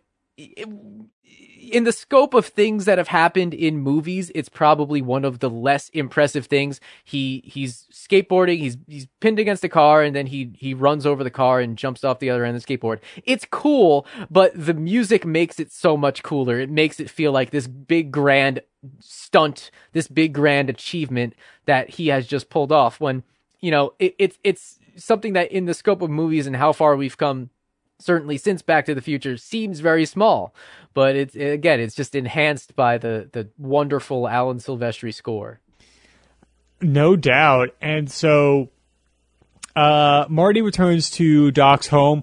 Where he notices Doc is watching the tape from that night where he went back in time, and it seems that Doc knows a little more than he's letting on. Uh, but they show a model of what the plan is for Saturday night, where they do a recreation of a little model car going across this uh, recreation of the town square, hitting the wire at the exact moment of 10:04 p.m. when the lightning strikes. However, it results in the little model car bursting the flames and nearly setting the house on fire. and and a a, a great uh, GIF worthy reaction from Doc. Just the and which is I, I think I felt that internally so many times in my life when something has gone horribly awry. Yeah. I also just love the saxophone in the background. You read my mind because that's exactly what was on my mind. I'm like, what does like? I guess that's what he does to unwind. I now see now I want the version of the movie where Doc joined Marty on stage with the Starlighters. Oh, jeez. Uh, like I, like I can imagine, like he's stuck in a formula. He just takes it off the rack and he starts noodle some notes until he comes to a realization, like, oh, I can do this, and then goes back to whatever science he was doing. Yeah, he, he, you know, he's he's just kind of mulling around. He picks it up, he plays Baker Street, and then he goes back to goes back to his experiments. he takes it off the rack and he's just like da da da da da da da da da da da. And then he has sympathy for destruction. He, he goes outside, plays basketball. For those who do not know, we are referencing VH1's uh, Behind the Music of uh, Megadeth and how a basketball hoop pretty much helped writing of the album. Uh, oh shit, I forgot the name of the album now. Count, countdown to extinction. Countdown to Extinction. Thank you. I love that we've never discussed this, and yet we were both immediately on the same page. Uh, because because you and I have such an affinity for the Metallica documentary, some kind of monster. Uh, so I think just in, in our overall music that we have a lot of the same taste. So I think we we just go hand in hand and just pick up wherever whoever's putting down something. yeah. Oh man, it's like it's some kind of monster. Some kind of monster. That's a good name. Some name. kind of monster, you know? Uh, hey, Z- hey, Zach. see, Zach's blowing me off. Jason's blowing me off. You know, how quickly we become yesterday's news. Oh my god! I recently came across the video of, of a snippet from that documentary of Lars screaming like, "He fucking left the band, man! Why are we the bad guys?" We got to review that at some point. Oh my god! Uh, like I, I'm, I'm down for it by all means. Uh, That'll be a fun one. oh shit! It will be a lot of fun. However, before they can go over more of the plan, Lorraine stalks Marty back to Doc Brown's. Yeah. Yeah, you got to wonder how long she was waiting before she decided to knock. I, I mean, like it's like her and Michael Myers. Those are the two people in the bush just watch these people go about their uh, day. I don't know who I'm more afraid of. That that's a very very valid question to ask. um, however, she enters and says like she asks him out to the Enchantment Under the Sea dance, uh, which Marty reluctantly agrees, but comes up with a plan for him to take advantage of her. However, George is going to come in like the White Knight and save her, and so they can go off and be happily ever after. As icky as that is for Marty for that to be in that position. yeah, that's how much he wants to save his ass. He's willing to put himself in these uncomfortable positions for the benefit of George and by proxy, the benefit of his existence. Yeah, and so um, in order to convince him, like George is kind of resistant to this idea, uh, uh, resistance to the idea, I should say, where he's like, "Oh, you're gonna go over and touch her on Touch her," her on as he's holding his mother's brassiere while he's making this point. Uh, I, I love that Marty's like, no, no. no, it's just an act, okay? You walk over there and you say "You're lying, George. Oh, hey, you, get your damn hands off her. You really think I ought to swear? Yes, God damn it, George, swear. Um, but uh, of course, there is the, the most important line in the scene here, and it's kind of the crux of the movie. Like, if you put your mind to it, you can accomplish anything. Yep, and it's it's a case of Marty having heard this over and over again from uh, from Doc, not really paying attention to it, to the message there, and him being the teacher in this in this case being the mentor. When you teach something, you you learn it even better yourself. So another turning point for Marty, and it all comes full circle in in a couple of scenes, but. another another very interesting because and this is like the last scene before that night before the night of the dance. So this is this movie just flies by. I mean this this this podcast is is certainly up there in uh, in length but this the movie uh, when you're just watching it it just flies by. It's like oh we're already here at the night of the dance. Yeah i mean this is not a fly by night podcast that's for sure fly by night uh, away from here Da, da, da, ba, ba, ba, ba. And like that commercial, I have been caught air drumming to that song while at a stoplight. It is very embarrassing. You you you can't not air drum to Neil Peart. No, and like when he passed, like it, it was like it was, I was inconsolable for days after it, and I just blasted Rush the entire time. Um, but then we get this kind of very sweet moment here where Doc is like, I can't wait for to talk to you for 30. Uh, can't wait. I have to. I can't believe I have to wait 30 days to talk about everything we've experienced this past week. But this is when Marty starts to get kind of second guessing. Like, should I warn Doc about the future? I don't want him to die in the future. It's so hard on both characters' ends because Doc just made this amazing friend who just changed his life by helping him realize that he will be successful. And now he has to wait 30 years to talk to his friend again. And Marty, on the other hand, is like, I may never talk to my friend again because he's going to die. So just that's an emotional moment that kind of gets me now when I watch it as an adult. It kind of really just resonates. It's the sadness here that Marty's feeling when he's writing this letter. It, it really just hits a little bit more. Yeah, but it's a thought that I've had recently, based upon this the this rewatch for this review, does Doc introduce himself to Marty earlier on than he did in the first timeline because of the experience here in 1955? Yeah, that's another thing where it's like, yeah, he has all this knowledge. He he knows he can pretty much fabricate a first meeting however he chooses. So is Doc a strict man of science in that he he just lets it play out as it normally would? Or does he do that? That's another thing. You know, be very interesting to see that that kind of tale play out uh, uh, either in film or or in a in a series somehow. I think there would be some some kind of hook to that and Doc's internal struggle for the 30 years in between uh, 55 and 85 and what does he do? He has a lot of decisions to make. Yeah, I mean, it's like it's such a strong hook you can attach this to the back of a time machine. Anyway, oh! uh, we have a deleted scene of uh, Doc bribing the police.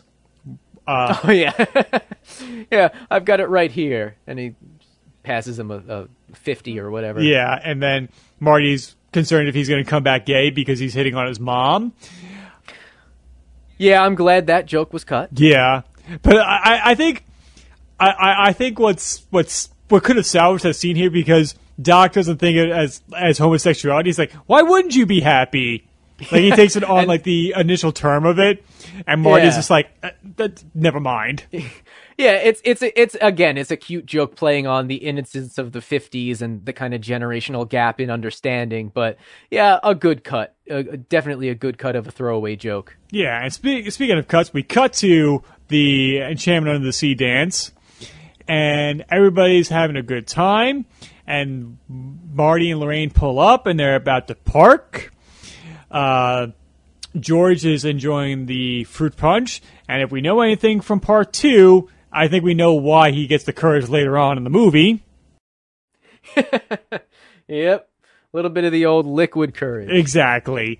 And so Marty is trying his damnedest to go through with this, but it's so uncomfortable. It's so weird for him.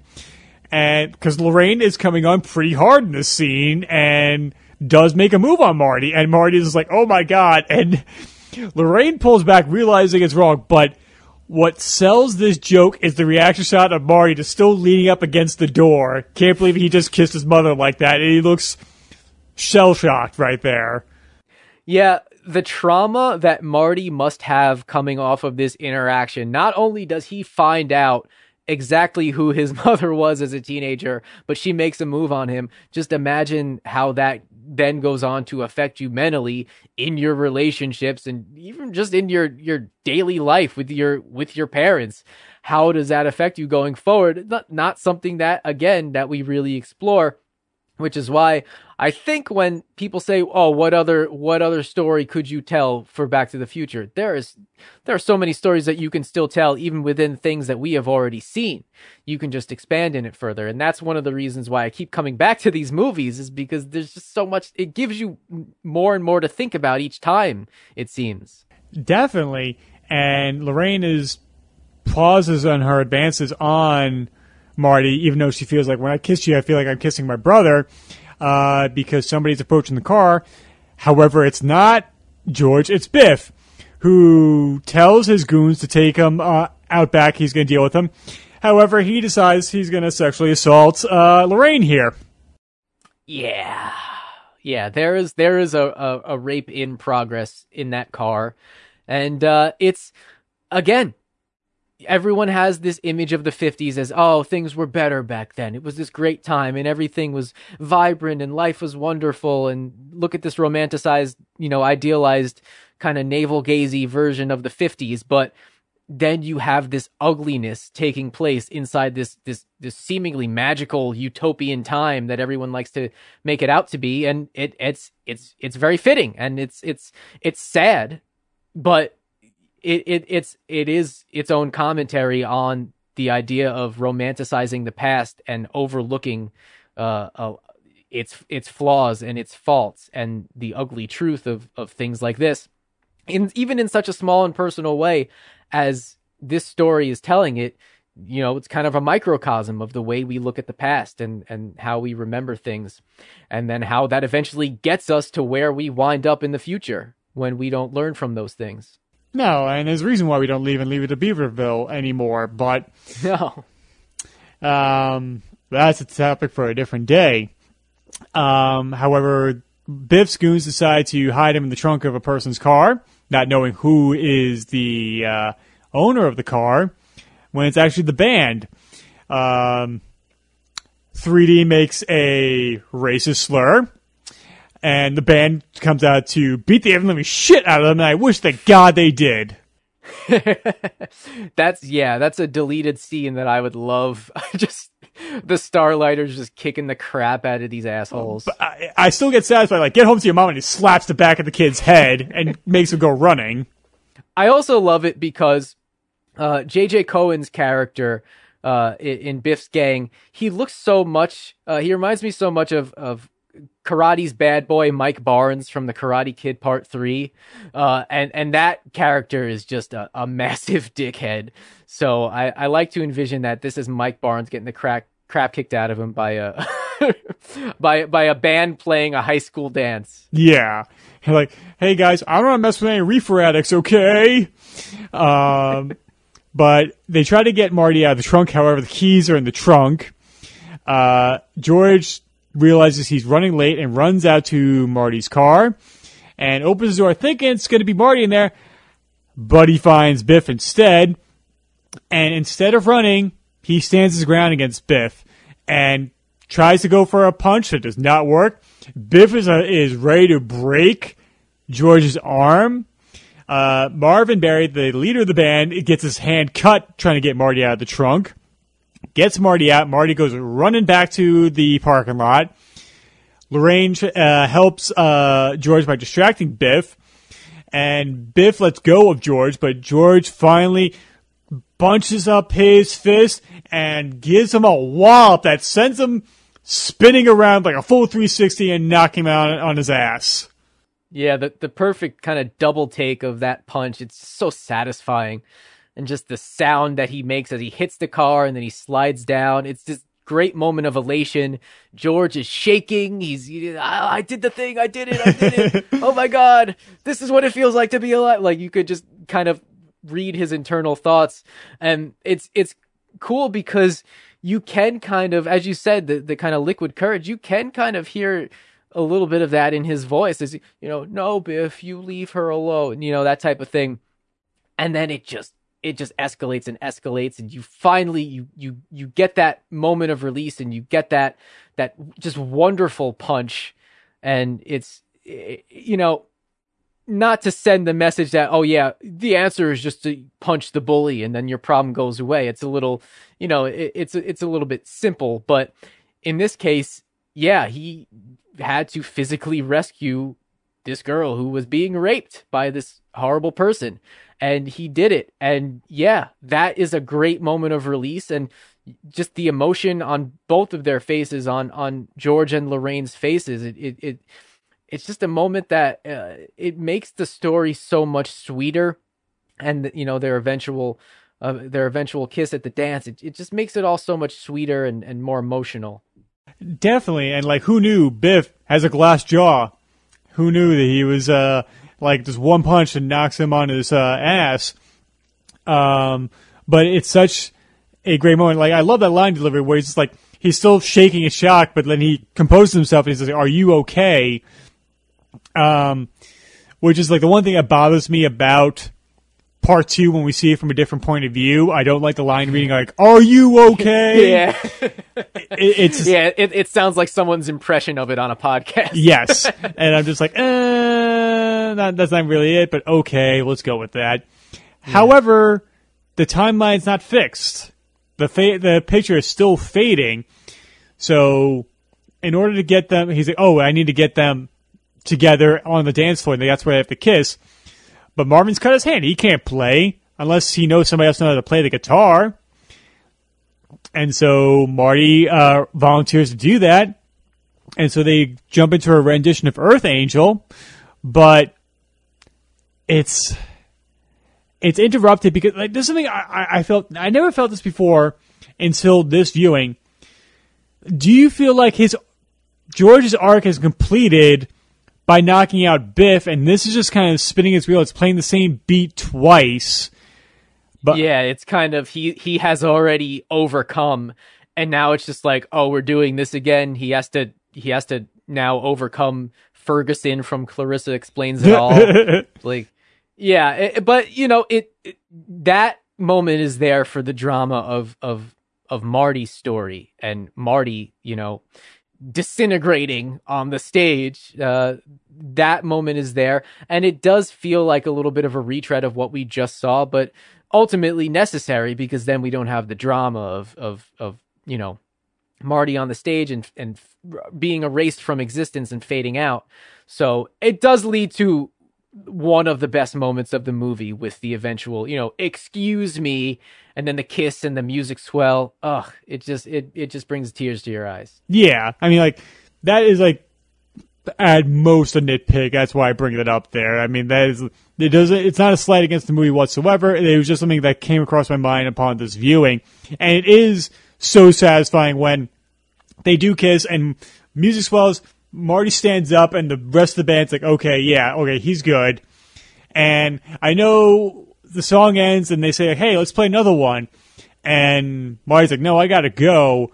Uh, but uh, even like the Bobs admit, like, eh, this is the only time, the only scene that doesn't really serve the story here, where Marty gets to play music in front of people, and he jumps into his rendition of Johnny B. Goode. It's just so much fun. I wouldn't want the movie without it. It's so much fun. I wouldn't want to go immediately to the clock tower from this. You need that buffer. You need that kind of release. And it's the perfect, again, this is where the movie then turns into, you know, the kind of fun musical, uh, uh, just everyone's having a good time. And this movie has, is, is, chameleon like in its ability to just change the tone just based on what part of the movie you're in and just kind of changed the genre. And this is just so much fun and it's such a release and it's necessary because now we get we get more time with George and Lorraine. We see them happy, we see them dancing and we then this is where Marty's character arc comes full circle. This is where he then overcomes because he has just seen his father overcome his lifelong bully. Now Marty is going to overcome his his kind of self-rejection and his fear of rejection and he's going to rock the house and he's going to play that dance that he was denied playing at the beginning of the movie. So I wouldn't want the movie without it just from a, a Marty character standpoint. Definitely, and you're right because now he has the confidence to play in front of a crowd and knows he's destined to play music, even if uh, the playing behind his head, the finger tapping, and destroying of amplifiers might not might be a little extreme for the people of 1955. See, this is how you know that that that he is a true uh, he he is a true performer because he just totally gets possessed in that moment. And uh, I would have loved to have seen uh, a a legitimate 1985 Pinhead's performance because it, it would have been something. I mean, they have him going through the entire history of of of rock and roll guitar playing here, but to see an actual Pinhead's performance, it would have been very interesting to see. Okay, of this, what does Marty actually play like? How does he actually play? Is he an Eddie Van Halen clone? Does he have his own style? Does he incorporate the Chuck Berry stuff? How does he actually play? Another question that I've always kind of thought about is if we saw an actual Pinhead's performance, not just the first couple bars of uh, The Power of Love in the beginning. Right. Um, my favorite reaction shot is just of Strickland covering both of his ears as if bombs are going off. and then uh, you get Marvin Berry like, "What the hell did you just do to my guitar?" It's all out of tune now. Do you know like how long it's gonna take me to retune this? I don't have a tuner on me. Could you imagine if he like he's like he's like in drop D now and he's like like what the hell is this? He starts playing like disturbed riffs. like, oh man, it's like chug chug chug chug chug. Like ah, god damn it! Like, like now I got uh, I got a Meshuggah uh, t- tuning going on right now. See, if, ba- if if there were a more modern version of Back to the Future, Marty would have done some crab core on the stage. oh man. And that, but he would have also broke out the synthesizers to go along with his solo. It would have been amazing. yeah, he would have had like foot pedals. He would have had like the Geddy Lee. um, he has one final scene with his parents, um, saying goodbye. He has to go. They thank him. Um, he says like, "Hey, if you ever have kids, um, and one of your kids accidentally sets fire to the living room rug, go easy on them, please. Very hyper specific." very, very specific, and you have to wonder, like, number one, how he did this. Is this uh, is this Doc's influence? Was Marty doing a science experiment in the living room? Uh, and what did they do to him after this happened? That it is that important that he would mention that to them. Uh, I just thought he was playing Jimi Hendrix and he set his acoustic guitar on fire in the middle of the living room. All right, yeah, that's okay. Head canon accepted. I, will go with that. And then I also have to wonder if this eventually did happen for this version of George and Lorraine. Are they just entirely freaked out that this prophetic kid that they were friends with for a week uh, that he knew that this would happen. Yeah, they probably just thought they were just visited by an angel. Like it's they had to chalk that up to. Like how else would they explain them being brought together, him knowing that thing was going to happen in the future? Yeah. Um. So we get to the town square, and Marty's running late, but as usual, uh, Doc explains he has to go all the way to the end of this road here. He's got about a quarter mile to get up to 88 miles an hour and hit and I have the timer set up here. Once this goes off, you hit the gas and you race right to this uh, point here, and you'll hit. You'll reach the wire when it uh, turns to 10:04 and the place gets struck by lightning, and everything should be fine. But he finds a letter in his jacket pocket left by Marty, explaining what's going to happen to him in the future with the Libyans, uh, which leads to a conflict between the two of them this is a really well played scene between the two of them with the kind of awkward hug and you know the you know I hope so and and uh, them just having to yell over the the really loud wind and then the internal struggle of of of Doc with this information about the future and then the more pressing matter of of the the cable coming undone. But another thing is that just this town square just looks so beautiful all lit up at night. It's just so I wish I could just have like a panoramic view of the entire town square looking like this lit up at night with the neon signs. It's just so gorgeous.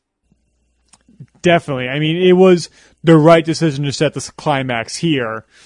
Um, I love that hug. It might be awkward, but it's like coupled with the music. And it's like, I'll see you in about 30 years. And Marty replies, like, I hope so. Like, ah, I guess the older I get, that, that, that moment yeah. means more and more to me. Yeah, that there are so many moments like that that get me choked up now that when I was younger they they didn't have that effect. Uh, it's truly truly remarkable. But Doc decides to rip up the letter. It says, "I refuse to know anything about the future."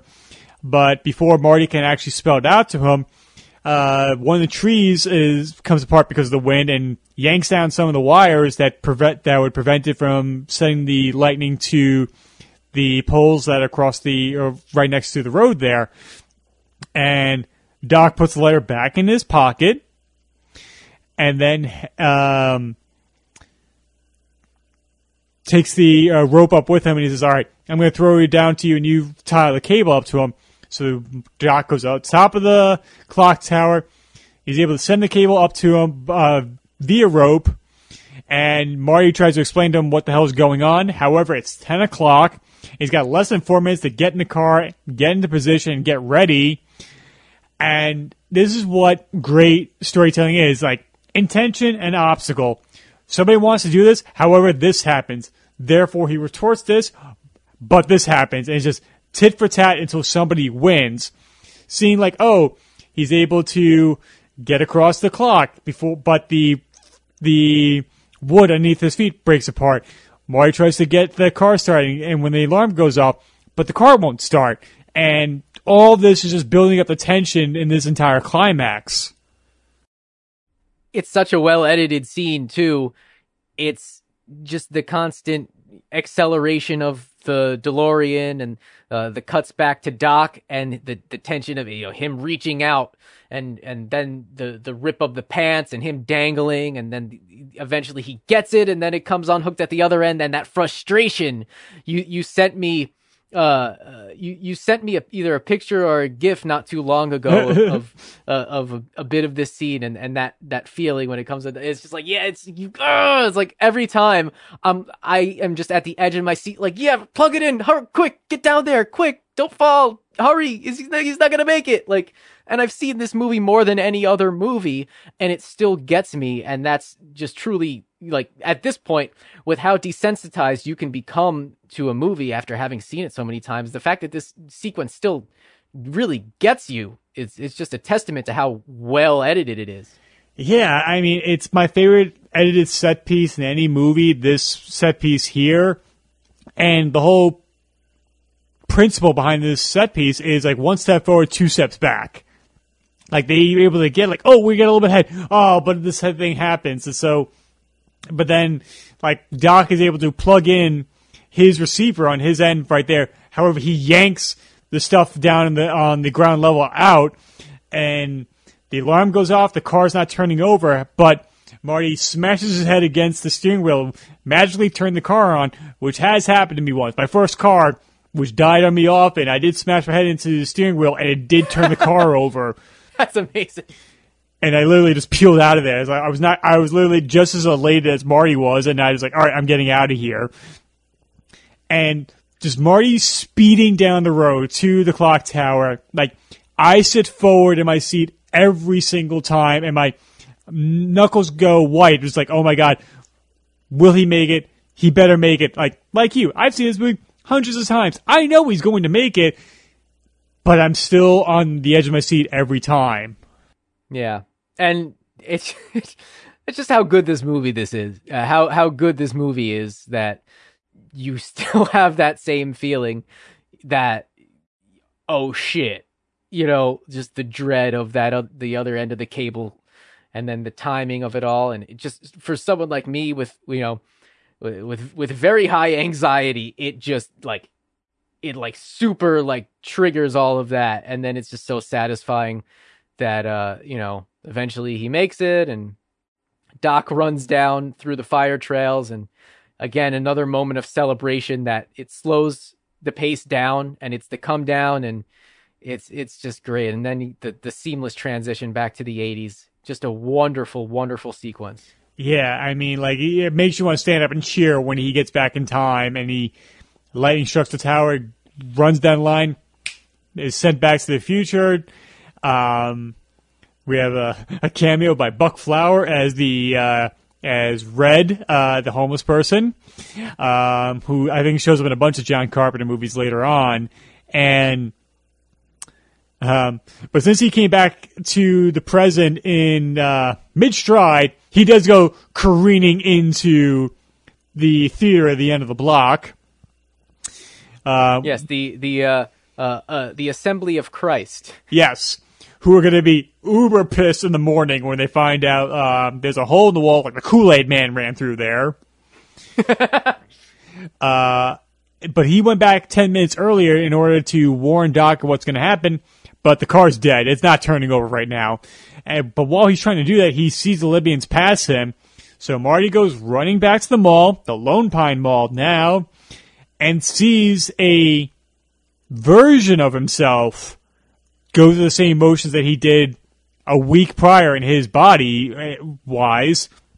But it's a different Marty because it's a Marty that came up from a a happier home life. It's very curious to see what that Marty's life is like compared to his. Yeah, this is one of the most stimulating things to me about these movies is this ability for Marty to observe himself from another timeline and just watch this sequence play out and repeat itself. And that especially that gets way ramped up in in part 2, but this is one of the most stimulating things for me to think about is this other Marty. What was his life like? He eventually wound up in the exact same situation, which is remarkable. And Doc must have had a lot of, you know, a lot of foresight to, to know that this kid's life's going to be very different. So I need to make sure that he is still on this path to make this, this loop, to close this loop that has to happen for when the other Marty gets back. Yeah, and so he sees Doc get shot. He does, he's unable to prevent that, but he does see himself go back in time, and the Libyans go crashing into a Super 8 uh, development stand, which was a thing at the time, uh, which does presumably kill him. But if this is a really 80s action movie, they would have blown up. Like, it would have been spectacular in that way. Uh, however, Marty runs up to Doc, and he seems to be dead, and Marty begins to cry but Doc stirs and he sits up and he's been wearing a bulletproof vest.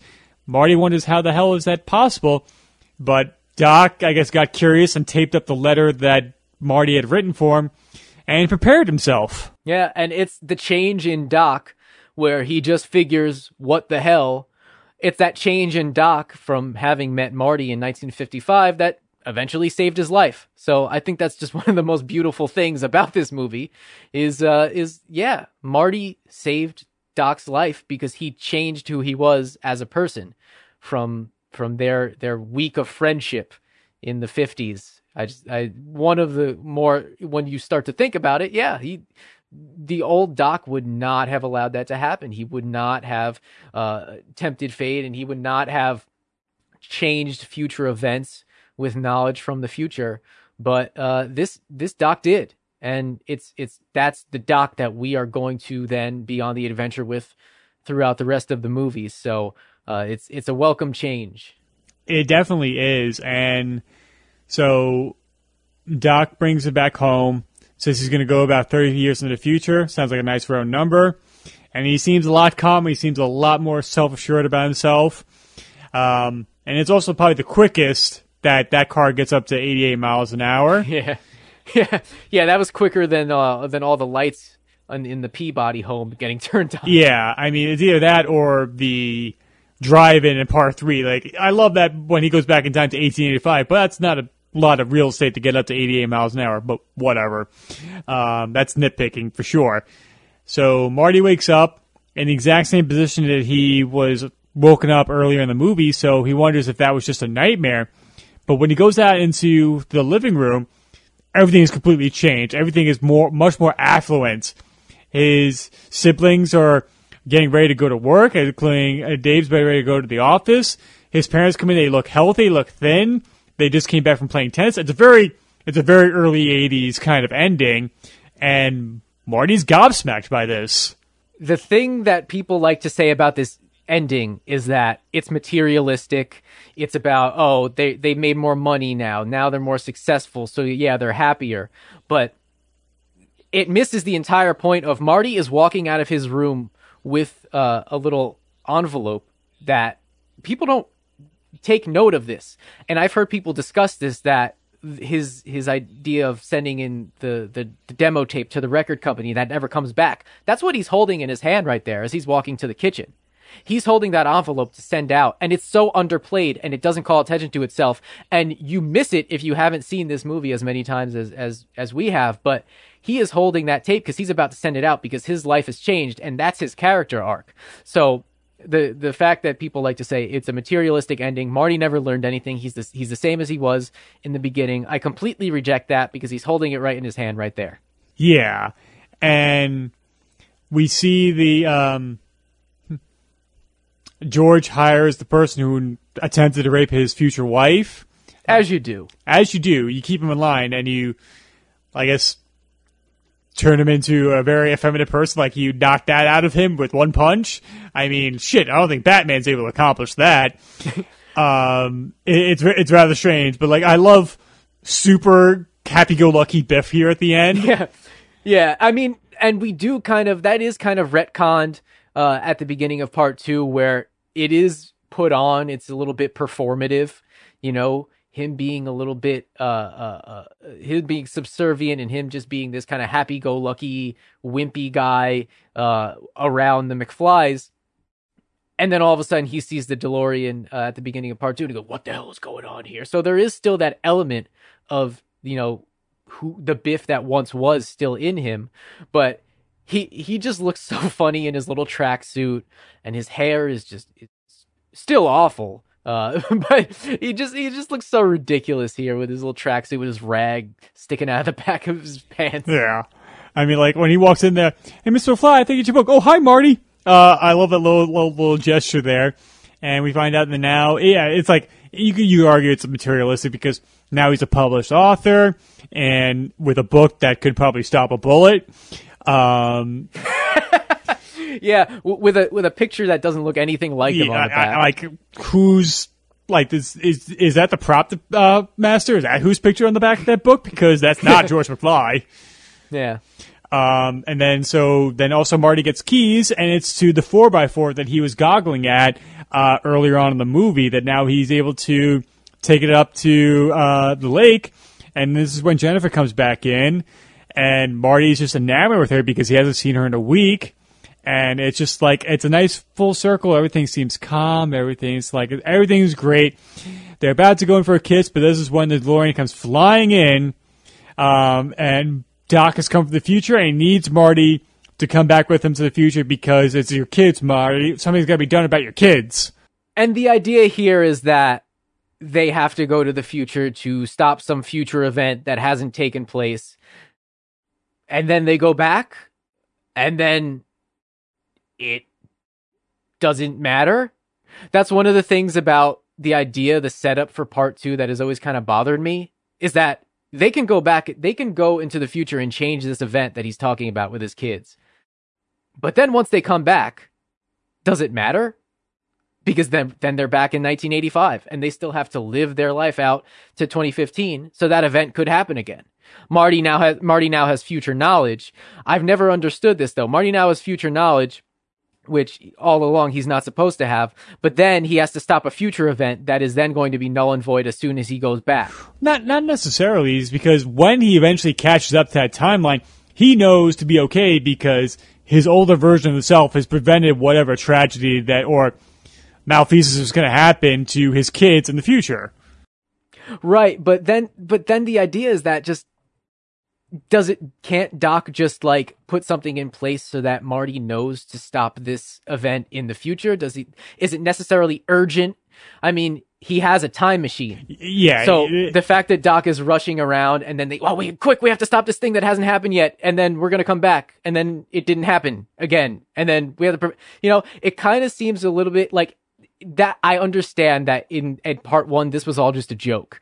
This whole Doc showing up at the end, it was a joke and they never intended to continue. But the fact that they did continue on right from this moment, whereas, as you said, there could have been a passage of time, it could have been a completely different adventure. That is one of the, the things where I feel like maybe a little missed opportunity, them feeling like they did have to pick up right from that moment, which was ultimately a joke, which caused a couple of problems for them.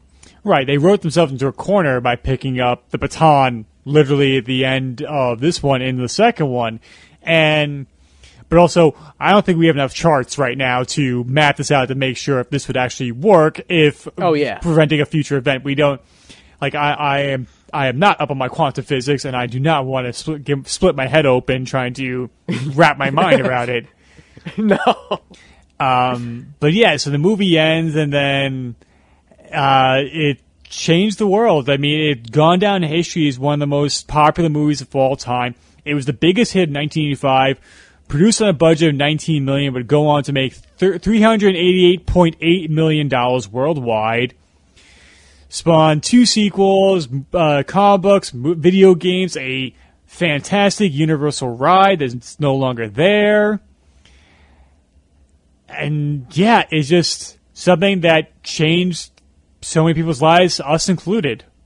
Yeah, definitely changed my life. A lot of, a lot of, uh, uh, a lot of my fondest memories of kind of the my middle school, high school years, which are, you know, for a lot of people, those are kind of shitty years and they're tough years. And to look back on them, at least I know that I have all these memories of of being uh, an active Back to the Future fan. I was on the forums, on the, on the website. I was in Back to the Future chats on AOL Instant Messenger, and those are some really good times that I look back on and you know, I'm still glad that there's such an active community for these movies, and there are great podcasts out there like What the Flux, like I mentioned, um, that keeps it keeps the legacy alive, and that it's still relevant enough that the 35th anniversary there's there's a lot of activity around around the movies right now. So it's really fun to see. It's fun to walk into a store and just be able to go to my wife. Oh my God! Look, there's a Back to the Future lunchbox. Oh, there's a Back to the Future this, Back to the Future that. Uh, It's just it's just fun to see. It, it's it, it's something that will remain with me throughout you know my whole life, and it's just one of those those comfort movies that I will always always go back to and always have so much fun talking about it. And clearly, we have fun talking about it because we just talked for close to four hours about it. So sorry. Uh, no, like I was wondering, like, am I going too fast? I'm like, look down the time. No, we're not going fast enough. We to pick this up. Um, I knew it was going to be long. I mean, this, obviously, like this is like before I ever started doing podcasts. This is something that I want to discuss with you on a podcast. I would love to do it in person, but just situations how it is. And yeah, like you, this is a movie that changed my life. It's in my top five uh, favorite movies. It's also in my top five movies that made me want to make movies, along with Jurassic Park, The Terminator, Star Wars, and Batman '89. It, it, it's just one of those things that like, wow, it, like I become a kid again, and not like a juvenile sense, like oh my childhood, and I think no, I think this is just a perfect movie, and I'm so grateful for this fandom because there are a lot of fandoms out there that let that leave me very sour because it becomes very I know toxic's an overused word, but it just like becomes insufferable. But Back to the Future people, people who like it, are just really cool people, and I'm just glad to call them friends. And because we enjoy something that's just so wholesome, and I don't know where I'd be without this movie. Back to the Future is one of those things where uh, you kind of, when you first meet someone, you're trying to kind of suss out, you know, what they're into and what kind of person they are. And there are there are a lot of obvious things out there. Oh yeah, everyone's into that. Everyone's into that. Uh, but when you meet someone who's like real, real into Back to the Future, it's like, okay, cool. I can, I can have some, some, some great conversations with this person. I can get along with this person. It's kind of one of those things where it's like, it's this, this cool little, uh, cool little club that I'm, I'm proud to be a part of because it's, it's just, it's just a, uh, such a, a happy, uh, every time that I, I, I'm talking about it or I'm watching it or have anything to do with it, it's just such a happy feeling that it gives me. Yeah, I mean, like if you find like somebody who's like really a deep Back to the Future fan, like you can make a joke from Back to the Future Three and they'll get it. Yeah, like, that's, or you or you can say like you can say like wallet guy and they know what you're talking about. this guy stole this guy's wallet. I think he stole this guy's wallet. uh, or you can say, or you can just have the line delivery. That's George McFly. uh. And I think I want a George McFly for class president pin. I think that's what I need right now.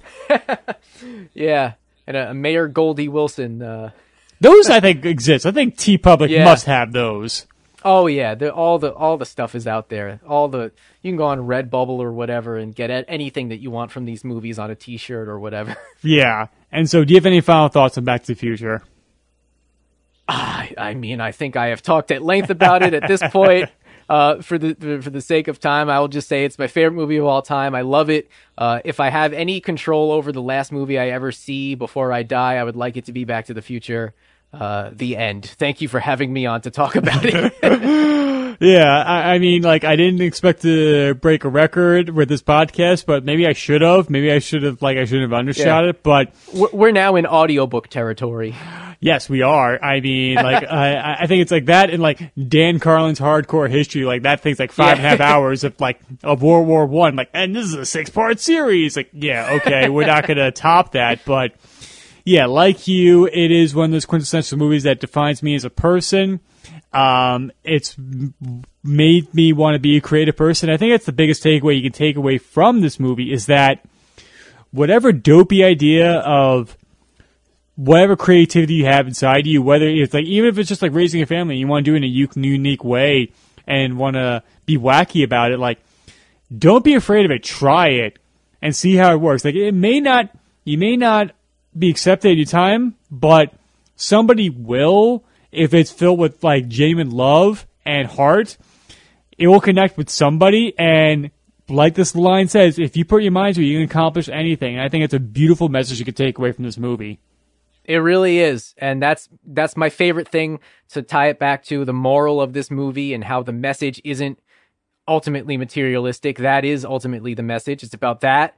It's about the power of believing yourself, and it is about the power of love, like Huey Lewis said. Uh, and you know, it, that that belief in yourself and putting your mind to it, that is something very relevant for me right now. And I'm sure a lot of people who who have been hit hard uh, by the events of of this year with the pandemic and everything um, and you find yourself in a, in a situation that you know you never imagined yourself in. But so it's it's it is something that I watch it now and I take away something completely new from it, just based on events happening in real time. So uh, just a, a film that will always always always stay with me.